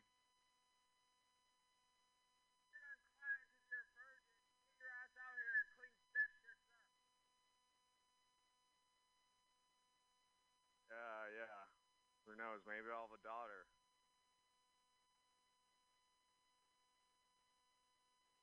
Pea Pussy is my daughter's name. Oh, we can't hear you when you take the phone away and yell in the other direction. Oh, So they didn't get the they didn't get the the pee pussy joke. Do the yeah. oh, do the and pee my pussy aunt joke. just told me to shut up. Oh, your aunt doesn't like you screaming pee pussy while you're smoking outside? No way. I guess not. No man. Way. guess, well, it's an old joke. I guess I should work on new shit. No, but it's funny because if that's a funny joke that your aunt is like, stop doing your old jokes, Aaron. We're the, like, the, the neighborhood is sick of hearing about pee pussy. Yeah, no, I, I don't actually have any new material. That's but, okay. uh, We can shit, help you. Maybe I'll just talk shit the whole time. We can help you write a joke. Hey, you know, e- everybody was, everybody right now is just like, well, I talked to you about this last night, but you know, everybody's just like, oh yeah, now is a great time to write jokes, and I'm like, all your quarantine jokes are gonna fucking suck. Like, Uh, I know. that I mean, if a Th- this is gonna be the worst bomb I've ever done before. what is the the Th- this right now? right now? Yeah, it's like well, Yeah. I mean, it's kind of hard to bomb when you're in a bomb shelter. Like it's part of the when you're already. I'm actually in a very. I wish I could take a picture of this backyard I'm in because it's very picturesque. Oh, is even it? Even though it's in the, even though it's the shithole of California. How's how's the sunset out there? Last night the sunset here was really beautiful. The uh, cloud well, colors were really vibrant. right now. It was raining last night, so it was pretty nice. But it looks, it looks nice. It was cloudy here today. I think the government's trying to control the weather. Dude, I think the government is trying to control his dick, dude. Because Oh yeah. That's actually a funny joke. The government's trying to control my dick. And then you go, you, that's actually really funny. If you're like, the government's trying to control my dick, and then what, and then where, and where they're trying to control you. I didn't want to go to CVS. I don't need condoms. I'm just masturbating into a sock. What do I need a condom for, government? is is that Jonathan with you in the studio? Uh, Pancake is here. Jonathan's here also. He's just not on a microphone. What's up? Um, it's uh, it's funny because I'm like, uh, I'm I'm still using I'm using Tinder right now. How and, can you uh, use Tinder during the apocalypse? That's a joke in itself. You're still using Tinder in the apocalypse? Dude, I'm- like you I'm have to stay getting six feet I'm away getting from the hits, bitch. You can't even touch her I'm boob. hits. I'm getting hits, Pam. You're getting hits because you're in Fresno. You're not getting tits. Yeah, bro. Are they I'm giving you getting- I'm titty getting- pictures? You getting to see those nips? I'm getting some nudes. I am getting some nudes, son. Getting some nudes. No, that's the thing is you can only get a picture of the nip. You can't touch it because your arm isn't six feet long. Like maybe if you Oh. maybe if you do some like foot titty fucking, it'll be okay. Like you can you can like touch her boob with your foot as long as you keep your face mm-hmm. like uh-huh. at her toes or something. Dude, I'll, I'll wear a mask and a condom. Yeah. This is the perfect time for cosplay. This is the perfect time. That's yeah, this is perfect time for cosplay. Everybody, furries, now's the time. You can get in your furry suit, wear a mask under there, wrap yourself in saran wrap. I was thinking Immortan Joe from Mad Max. Oh, that's a good one. That's a good one. Dude, have you watched uh uh Fury Road? Yeah, that's exactly what I was referencing. So, okay, so my favorite scene in all of cinema is when they're getting the when they're milking the titties. They just got all that titty milk, and, uh, that's when you know you made it. When you just got a glass full of fucking Fury Road titty milk. No doubt. I, I, I, I tried to have some friends watch it recently, and I was like, "This is the best movie that's ever been made," and they thought I was lying.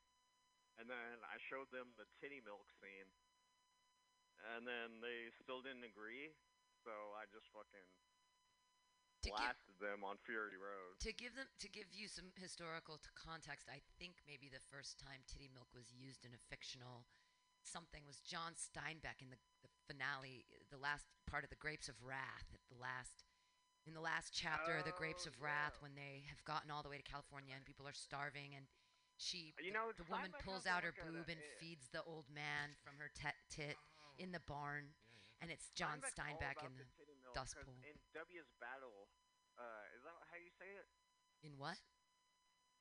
Dubious Battle, W's Battle. Do Uh, W E B Du Bois? Du Bois? Uh, the black guy? No, no, no. It was a book that Steinbeck wrote. Oh. About, uh, Well, like this a socialist uprising uh, among like uh, all these field workers. He had like a whole chapter about just this girl, like fucking.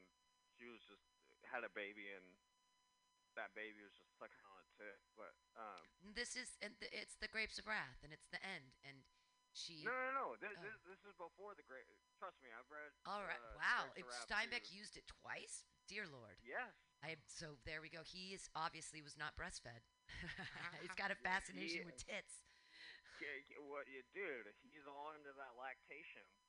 Into the hey, I'm into lactation too. I think I want to save all the vegans. Consent-based milk. I'm surprised So we don't. I'm was at a surprised we don't keep girls, uh, you know, with the lactating all the time. Yeah, everybody should be lactating. I, I agree. I always wondered why uh, we didn't have any pig milk. Like, why can't you milk a pig? And then I sort of realized it's because pig's not going to let you milk it. It's the same Um, thing like a cat. A cat would never let you milk it, right? I've looked into this so much; it's disgusting. pig milk? Uh, Just every kind of milk: human milk, camel milk. Camel milk Well, is camel gross. Camel milk is a thing. It is a thing. I've had camel milk and it's gross. It's very thick. You didn't like it? No. No, I did not like it. Where did you have it? Uh, in in L.A. You had it in LA. Yeah, that's such an LA thing. Yeah, it was. It's not a thing, but- it is. It was like during Christmas, and our Jonathan's cousin's boyfriend was like, "I got camel milk. We're all gonna try some camel milk." And I was like, "Alright, I'll take a sip." You, you know what I'm obsessed with is like fermented like alcoholic horse's milk. Yeah. Because that's how like the Mongolian Empire fucking conquered the whole entire globe. Well, okay, so actually, that's very interesting. You bring up the Mongol, uh, the Mongolians. So you know Mongolian hot pot, where you go and then there's like boiling stuff and you cook the meat in it. That's Yeah. actually what they did. One of the reasons why the, the Mongols were able to take over China is that they all rode horses, and yeah, so and they, they were would. able to ferment their horse's milk. Well, they would eat their horse's blood too. They would uh, they would go to where they were staying, sleeping over, and they would you know let their horses eat grass or whatever, and then they would bleed their horses into their hats, and then they would cook their hats over the fire, and they would make a blood cake. So they basically ate their horses, and that's how they were able to cross so much land without having so many supplies because all the other armies they had to bring all of these food things and stuff and you had to walk yeah, with no, an they, army they- they- Pam, I have like Asperger's over the Mongol Empire. It's Oh. fucking crazy Yeah. because uh, Genghis and later on Kublai and all the other Khans were just they were betting a thousand.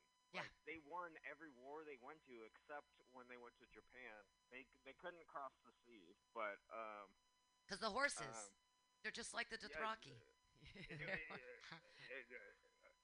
yeah, no, uh, George Martin, he didn't. That's not what it's based on, but it's like, yeah, shut your fucking mouth. Yeah, right. Like, um, yeah. Dothraki. Wait, was I supposed to do material? well, you doing we're doing whatever you want to do. I mean, we got we got three minutes left, and we're just talking and having a good time. Feeling yeah, good. I'm having a good time. I am too. Got we got to teach the people a little bit about history. Got to Yeah, got to check in with Pea Pussy and Ass Wait, but but you know what I've been thinking about recently? It's just like why, like when people go out and like conquer other people, like what's the point? To get their I'm not resources. To sound like preachy. I'm just like actually wondering why they do it. To either get their- I've been bored and I've been reading a lot of history recently, and I just don't see like a reason other than it's just like let's just go and like beat them. Like Well, it's it's to take their resources or control their resources in a different way, or destroy what they had so that you can build new resources for them, and then you make money because you have the contracts. That's why we like to bomb things. Is we go in and then we destroy stuff, and then we go, "Oh, look at us! We're humanitarians. We're gonna come in and we're gonna help you rebuild." Except that we're making all the money off of rebuilding when we could have just gone you, over. I love bombing. Okay. Well, Like, bombs are as you can tell. Bombs are expensive. Why spend a million dollars on a bomb when we could spend a million dollars instead of destroying a building, like refurbishing it that already works? Uh, it it's just, not as fun though. I wow, but it's like why why continually continuously abuse our resources like so haphazardly in that we we fly all the way to not the other part. Well, and because and because it's all money, we just want to keep making money, and we don't care how many people we kill because we can make more money. Yeah. It's so much, dude. But it's so much fun to fly a jet over four people and then drop a bomb on them. Just be bumping ACDC. Be like, hell yeah. Except that they're real people and they die and stuff. And I mean, yeah, I That's know. someone's no, I'm. I'm Yeah. joking, but like, I don't actually want to kill anybody. well, maybe that's maybe that's what they're doing for us is that they're trying to, you know, cull the I- I- population you through know, some I just crazy want my daughter virus. pee pussy to pick up my dog shit. You know. You know, when are they gonna? When are we gonna genetically engineer a dog that eats its own shit? Am I right? Come on. Um, it's What are we doing here? exists. Wait, um, let me tell you one of my best stories. okay, you've got and this is a tr- two what? minutes for it. You've got two minutes till the next. I next. got two minutes Two for minutes it? to tell your story, and then we got next call caller coming in. So one day I got off the bus from school, and I realized I forgot my key. And then so I just hopped into my backyard just to like hang out. I was just reading a book, and I realized I had to fucking drop a log. Like I had to shit, like a real like this is not the shit that we talked about previously. That was all liquidy. This is like a solid log, This is like your first big boy poo. dude. The biggest poop that ever lived. This this poop had a heavyweight championship belt. Um, so I went and I pooped in my backyard. In your own backyard. Because you couldn't find the key. Because I was I was waiting for somebody to get home. Right. Like my mom or my dad. Sure. And then, and my my dog wouldn't stay away from it. Oh no. And my dog gobbled my log. Wow. Wow. Dude, I tried It's to keep it log, away it's from it. log, it's big, it's made of poo. it's log, it's log. It's fucking log, dude. It's it's it's the Lord's log. It is alright? doo doo. And your dog I ate your tried. log. Your dog ate your log. Um, thank you so much, Aaron Lewis. We've got our next caller on the line. You're amazing. We miss All right, you. We'll thanks, talk to you ma'am. soon. Bye, Aaron Lewis. We've got Jen Perez on the line. Hey. Hey. Awesome. Jen Perez calling all the way from San Jose. Sure, why not? Actually, Oakland, California. Oh, Oakland, sure. Great, Oakland. Awesome. You're in residence. I'm with Pancake here in the studio. We've been taking calls and so have you been have you been real prolific in your writing in this past week of Uh, I have a couple of new jokes, nothing too crazy. Um, I'm, you know, I'm still starting out, so it's hard for me to write jokes. But uh, I want to say hi to everyone out there. I, I know Pancake's there. Who else is with you? Just you and Pancake? No, and uh my Jonathan. Hello. here. Jonathan's hanging out. Hi, hi everybody. I uh, I got caught off guard. guard. My my mom decided to call me a few minutes before, so I missed half of the show. Oh, it's all good. We were Yeah. we're not dropping any gems here, I don't think. I don't know. it's uh, it's hard to tell. I just heard the guy taking a shit in his uh, backyard. Yes. I took a shit once in the front yard, but not of my own house. It was someone else's house. I was on a run and I had to go. And so I went in someone's Wow. yard. But that's, you know. Uh, I don't. I don't think I've ever taken a shit in public. oh, really? No. Well, good for you. Well, but you were in New York for a long time. So I think it's a little Yeah. different when you grow up in California. Like the whole world is your toilet. You know, you're at the beach, you're at a park, you got to go. Ah, all right. That's funny. I know we're gross. I it's, it's not the first time. There used to be a joke my ex-husband used to say whenever something someone would say something, you go like, "Does a Pam shit in the woods instead of a bear?" Because I I pooped so much in public that like, does a Pam shit in the woods? Because I'd go on these runs. I used to be a runner, and I'd go on Ah. long runs, and sometimes it was just like. If you're on a run and you're already sweaty, you, you can't run into like a Safeway and be all sweaty and run to the back and take a dump. Sometimes it's just easier to sort of go in a ravine or in a canyon or in someone's front yard. I, I forgot what podcast I was listening to. Oh, I think it was um, the Honeydew or something. And they were talking about taking a shit in water. It's much easier to take a shit in water. Oh dear God! I, Have you ever- yeah. Oh no. In a lake or something? I've never done that. I don't think I could do it because I'd feel like I'd feel it around me. I would never want to take a shit in water because I would be in the water. So Yeah. it would be like touching me i- in its poopy state. Not That's cool. what I was thinking. But these were two dudes talking about it. Oh, So I don't know. I mean, I guess if it's a river, okay, how about this? If it's a river and it's swiftly moving, and it's swiftly moving in a direction, and I have to hold on to something so that I do not move swiftly with the river, That's in that case, I would take a dump. Because yeah, it would not be to the pool. near me or swirling around me Yeah, in any way. yeah. Glad we got that out of the way. oh, Uh, sorry. do you want to these do you want to do your jokes and I'll, we'll take notes Yeah. and, and listen and all that kind of stuff? All right, cool. I'll, I'll tell some of my jokes. Cool. All right. Um, so uh, I grew up. My parent, my uh, my I grew up primarily with my grandparents, my mom sometimes, uh, and my grandparents are Cuban. My my parents are Cuban. Uh, and my my abuelo, which is my grandpa, he he calls every white man he meets John.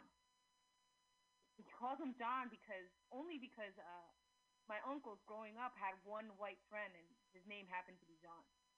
So every time he sees, oh hello there, John, how you doing? Every time, every time he meets another white guy is in an office. He's trying to get insurance. Okay, John. Okay, John. I take care of it. Okay, John. That's that's my job. Um, you know, go, uh, when I was in college, I had a ballet teacher, and uh, he's a male ballet teacher, and everyone knew he was a drunk. And we were in college, and we'd have to do, especially freshman year, a 7 a.m. ballet class. And he'd go, and then like we'd be doing our exercises at the bar, not the bar where you drink, but the bar where you hold on to do the exercises. And uh, and we'd be doing our exercises, and then he would pass by, and every time he'd pass by, he'd fart. Like he would be farting all morning. And then if he really hated you, he'd stand next to you and fart and then correct you and like make sure you're doing the exercise right. And then if he really, really hated you, he'd whisper in your ear and say, You're wasting your money. um uh, the last the last three dudes that I slept with had brain injuries. Uh, the first guy was a cop. I mean, I, I, I know that sounds weird. They had the injuries before I got to them. It wasn't my fault. He had brain injuries. And uh, the first guy was a police officer. He was shot in the head. Uh, the second guy uh, was born with brain injuries. Like he had a scar as a baby. They did some brain surgery on him. And, uh, and the third guy was uh, in a car accident, and that's why he got a brain injury. You I, I think the lesson here is I should I should just be dating NFL players at this point. but- or at the very least, at the very least, bring a hammer with me to the bar. Uh, there's that. Um, did you know this? Uh, have you been watching the the Unabomber uh documentary on Netflix? The, the Unabomber took a shit in a bathtub. Did you know this? Like out of all the things, living in the middle of the, of the woods, progressively getting better at creating bombs and hurting people and mailing them off to people. And one day, in the middle of the woods, his neighbors were making too much noise. He went into their place, he wrecked their place, and he took a shit in the tub. Like, what the hell? Like, there was DNA. There's DNA evidence there. And he didn't catch him. He went on. He went on to bomb for like ten more years. But you know, I guess I guess he's he's uh, he's good at two things. He's he's good at dropping deuces and bombs. Uh, I guess I'm bombing like the joke. That's it. Thank you. Yay! Yay! Yay, Jen Perez! Yay! Okay, so I think you have an opportunity at the beginning with that Cuban and Cuban. You said, uh, so my mom's Cuban and my dad's Cuban, which makes me Mexican, Hey, it's a good one. right? Just because everybody, I think that that's a good, like, you know, because we're all stupid and might as well make fun of it. Uh, it's just, it's just an easy, it's an easy softball one. My mom is Cuban, my dad is Cuban, uh, which makes me Mexican. Uh, John, the whole John thing, I feel like it's um, you can relate it back to the audience by somehow it's what other people when other people call people boss.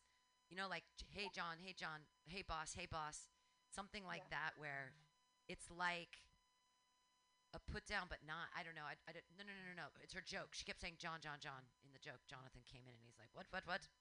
Yeah. he's like, what, what? I was like, no, no, no, no, no, boss. Hey, boss. Um, the ballet story is amazing. I feel like you can do a little more things like the ballet at 7 a.m. The ballet bar smelled like a bar. Yeah, Uh, yeah.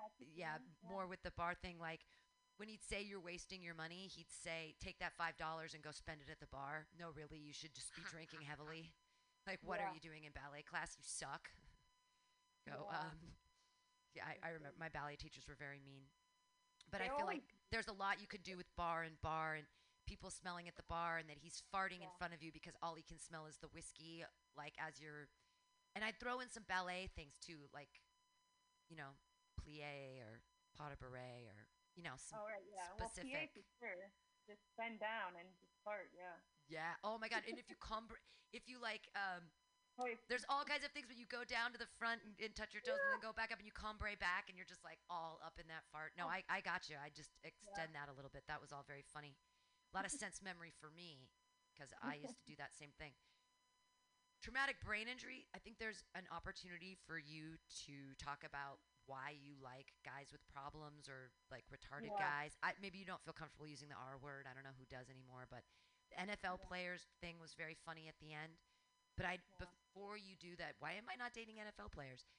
Before you get to that, I'd I'd hit up the whole like you like guys with serious problems. Like not just like I hate my mom, but I've been shot in the head. You know, like yeah. they're um, yeah, they're like Yeah. it's like real industry. And then uh, that last thing with the um, he could really lay a bomb. I feel like shit is a bomb is a bomb. I feel like you can do a little bit more with he's laying pipe bombs or like laying pipe like just think about different euphemisms for poop and Yeah. that might go with pipe bombs or bombs of some kind. Yeah. But I good just stuff. did club pieces, but I guess it's not. I was like, uh, I mean, and you can even tag it back to your ballet guy in that you could smell one of his. You'd know his shit. Like you know, like if Yeah. some, if he shit in your tub, you'd be like, I know exactly whose poo this is. Like no question. As my ballet teacher, he farted in my face for years, or at least for a semester. Uh, nice. Yeah. And you could even tag that back to when you're talking about dating guys. Maybe now you've got this fetish with farts. You're like, I really don't feel like I know a guy unless he farts in my face. Thank Like- you. This is all great. Thank you. Yeah, he can't touch my ass unless he farts in my face first. Do you remember? Like my ballet teacher used to touch my ass all the time, like Oh, yeah. with with their hand or with a a ruler or a pencil or Mhm. something, like hitting my ass cheeks, going like, "Come on, you! I know you've got dimples in that fat ass of yours," uh, Yeah. and then hitting it. So, but yeah, I anything having to do with ballet, like I'm hundred percent in, and I don't know how many like fucking audiences are gonna be like, I totally relate with that, but you know, I do. oh, awesome. So how are you despite um it with all this this crazy uh stuff going on right now? Are you okay? You do you miss Uh, people? Yeah, I've been doing good. I kind of panicked the other day, just because I hadn't gone. on- I haven't. I haven't gone outside since Friday. Whoa. Um. So today I took a dance class. My friend did a virtual class. Cool. And that was fun. Uh, I put some some clips of that on my Instagram and whatnot. Um, and that really helped. But yesterday was pretty bad. I was just like inside all day and kind of feeling a little. Oh, I'm so sorry. Um, yeah, but I'm I'm good. I'm good. and I- then I, uh, I yeah. I've been trying to walk at least two miles a day. So I've been like, um, instead of because also I heard that taking the bus is a dangerous thing or whatever, and it's you can be a vector, blah blah blah. So I've just been walking to work, like from the Yeah. Tenderloin to the Mission, and I've done it actually. And on on Saturday, I walked all the way from my house in the TL to the Presidio to Baker Beach. Whoa. Wow. I know. I walked all the way to far. Nathan's And, house. and you were there to like uh, get naked? No, we It's a just nude beach. well, we didn't. No one was naked at Baker Beach on that day. We were all just um, having fun hanging out at the beach. There were a lot of people out there. It was like one of the busiest days I've ever seen at that beach, which is funny. But it was a lot of people in groups of like eight or smaller, like all being away from each other. And uh, yeah, we were a group of three, so it was no big deal. Well, we had uh, there were two other people we sort of communed with for a while, but then Yeah. Yeah, but definitely social distancing. But there was this one guy. It was the best moment of the of the night. I think it was beautiful sunset, and this guy was walking with this big, huge glass of wine. He looked kind of like a rich guy, and he was smiling and smiling. And I was like, "Hey, happy apocalypse, bro!" And he's like, "This is a beautiful day. I love the apocalypse. Look at this beautiful night. Look at this gorgeous sunset. I've got an amazing glass of wine. Everything is perfect. Nice. Have a great day, everybody." And it was like, Yeah. "Oh, okay." Yeah, that's awesome. I I have I've been a little afraid to go outside, but I I have to go outside for work. I have to go to my office uh twice a week, so Wednesday and Friday. Oh. So Um, why yeah. why it's considered necessary work, or you just have to check Yeah, in? I'm, or- I'm a I'm a I'm an assistant. Oh, okay. I'm an executive assistant. So me and the office manager, the office manager has to go to work, and we're a property management company. Oh, okay. So all the the people who are techs who are out there trying to repair things in people's apartments and stuff like that, they Yeah. have to work as well. Sure. So the office manager, the last time I saw her on Friday, she had just received a whole bunch of disposable gloves and shoe covers for all the, the people working in the field. And Yeah. I'm basically going in there to collect mail for my team, and then I have to make a bank deposit because I I assist the accounting team. And it that's that's why we're going in. We're just going into the office to collect mail. Everyone else in the company is working from home. Right. Yeah, I mean, I'm only coming into Mutiny Radio like once a day to sort of make sure everything's okay, and, and we're doing some Yeah. stuff here, and but everything's Have you heard much of done. anything weird going on? Like, Anything weird like what? I mean, you're an assistant for an executive property management. property, Property management, yeah. Are they going to Uh, forgive our loans? Are they going to forgive our rent for a month? Do you think? I was reading something about it. Yes, you will not. Uh, evictions are banned. I Oh, remember great. seeing- Yes, for this time being, you will not. You will not be evicted. That I do know. I read that somewhere, because we also have our Slack. That's how we communicate in the office, and someone post, posted something about that. I think in California, no one will get evicted, but you obviously have to try and pay whatever you can pay. I guess would be the advice for your rent. I don't know. I, I'm I'm personally okay because of how I deal with my economy, my personal economy. But I know that there are so many people right now that are freaking out because they're like, I mean, I know people that don't just live month to month; they kind of live week to week, and a lot of them are in the Mhm, service yeah. industry. And Yeah. I mean, the first thing is fuck your student loans. like, don't even think about that, yeah. people. Don't even worry. Don't fucking trip. Like, that's the last thing you need to worry about. I mean, I guess rent would be first, but hopefully, hopefully p- they'll give us a little bit of a leeway. I mean, and especially Yeah, I would. I would think so. I think if they were smart enough, um, they would do that because you all depend on each other. I mean, as far as I, I'm pretty lucky this year. Last year, I was in a in a bad situation, working a lot of temp jobs and didn't have steady pay. yeah. So I'm really lucky this year that, that that's the case. And what I've been doing, just because I know I'm that lucky, is anytime, I- any chance I get, I've done a couple of virtual mics, and there people are asking for donations. I give, uh, you know, what I can. That's good. I took a dance class today for my friend. I paid. I paid. I send them money like it was any regular dance class. Um, Yeah. that's what I've been trying to do. Because I I, know- know there's other people that that aren't as fortunate.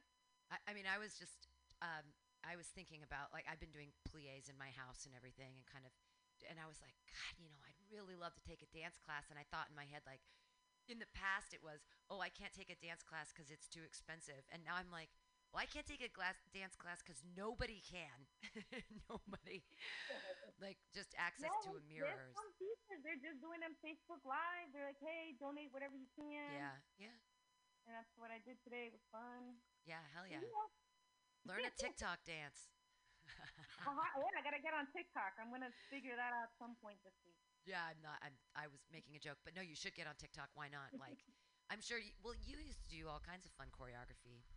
You get your. Do you still have? Do you still have your Jets cheerleading outfit? I don't. We had to give that back. Shut um, up. Yeah. So you you have Can you send me a picture of yourself in your Jets cheerleading outfit? I mean, I know that sounds Yeah. creepy and weird, but like, I love cheerleaders. I'll I'm- send you. I'll send you a picture. Of, Thank sure, you. If you one. could messenger me a Somebody was picture. asking me about it the other day, so I found them all. Oh, that's so great. Oh my God. Take pictures of them with your other cameras or whatever. And I want to see, because I still have pictures yeah. of myself from high. I was so bummed because I was a cheerleader in the 90s and our outfits were so ugly. And, and they were not tight. They were like super baggy because it was like 92. Everything was baggy. It was like cinch your jeans. It was wear your dad's jeans and cinch them. So dumb. And now it's like little tiny things where you show off your cute little bod. And I just feel so pissed because all of my cheerleading uniforms that I can still fit in are fucking baggy and lame. well, this well this cheerleader. They when when these outfits came out, they um they made fun of us because it looked like we had diaper butt. So Yeah. Oh why. no. you'll see why.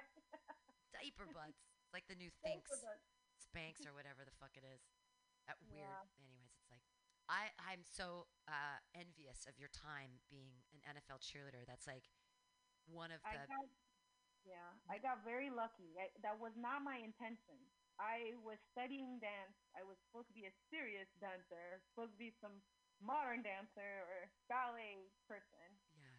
And I'd been auditioning and auditioning. I couldn't get anything. And um, this is right outside of college. I graduated college. I was auditioning for everything, musicals, everything. And that was one of the auditions I went to. And I didn't expect nothing of it. And I made it to the finals. I had I didn't even have makeup on. Wow. And the coach goes to me, "You need to clam it up. You need to put on some makeup." Put on some lipstick, girl.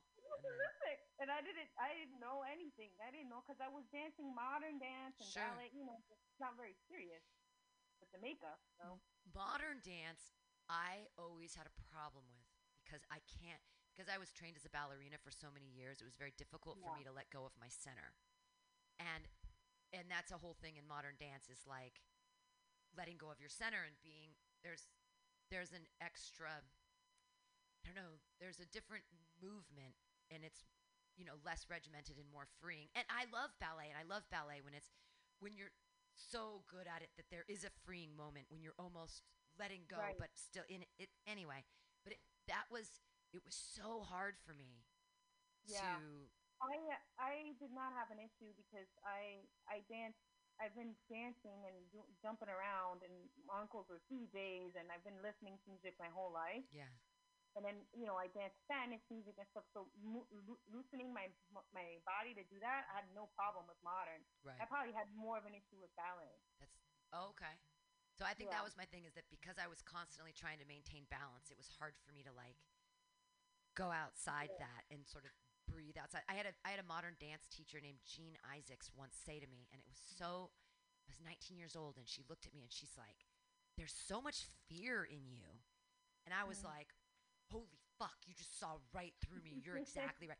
And I think about that all the time. Like even in my life now, fucking 30 years, you know, later, there's so much fear in me still. Fear, uh, I hate fear. I'm the same. I can be like that. I'm I've gotten really good at hiding it, but I'm very fearful of a lot of it. Well, that's what I learned on Saturday when I was doing a heroic dose of mushrooms is that that fear and shame are effective motivators. Very very effective motivators. Now Yeah. whether they're good or bad, it depends. But I mean, right now, I think we're all being manipulated through fear. Not man- manipulated is the wrong word. We're being motivated by By fear, and it's effective. And shame is also an effective motivator in that we're being taught right now you're out of the house without a mask? How dare you? How dare you be in a group of more than four people? What is happening to you? What are you? You're. So fear and shame are molding us right now. Yeah. And and we know from the past that that's a that's a great way to and so how do we not be motivated by that right now and because it's all around us. So I don't is. I don't know I the think answer. you just have to remember to you have to remember to be decent human beings. Just be nice to each other. That's all. You don't. There's no need to stir more shit into the shit that we're in already. It sounds like know. that you sound like um uh fucking what do they call uh be excellent to each other. And Uh, party Bill and on, Ted. dude. Bill and Ted. I like, Bill and you know Ted's what, Excellent watch, Adventure. Uh, you should wa- watch Tom Papa. Tom Papa special. I like that one the most. Cause that one's real lighthearted. You're doing fine. That's the name of the special. The name of the what? Tom Papa. I, who, John He's Papa? on Netflix. And he has a special called "You're Doing Fine." Oh. Have you have you um have you exhausted your Netflix queue yet or do you still feel like you got no, a lot? No, I I'm one of those weird people. I like watching old TV. Mm. Uh, so like I I watch new TV a lot and old movies, and uh, I watched last night. Uh, The Honeymooners is on at ten o'clock every Sunday. Oh rad. So I was watching that, and then I watched a couple of HBO shows. I was watching Avenue Five. That's over now, I think.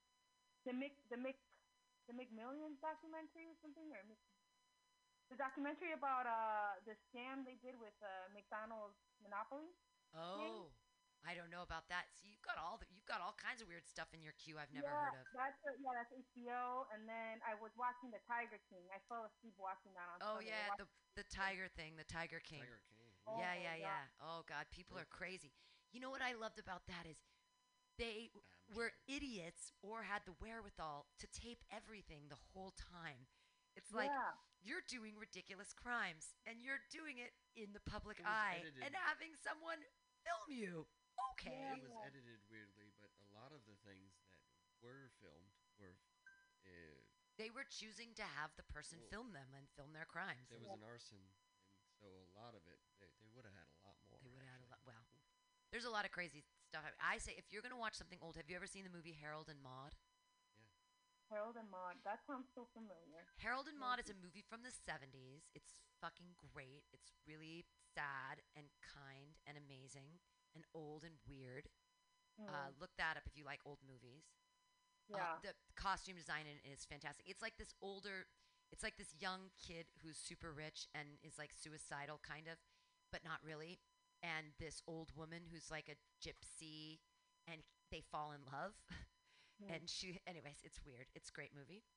And other old movies. Have you seen Fletch? No.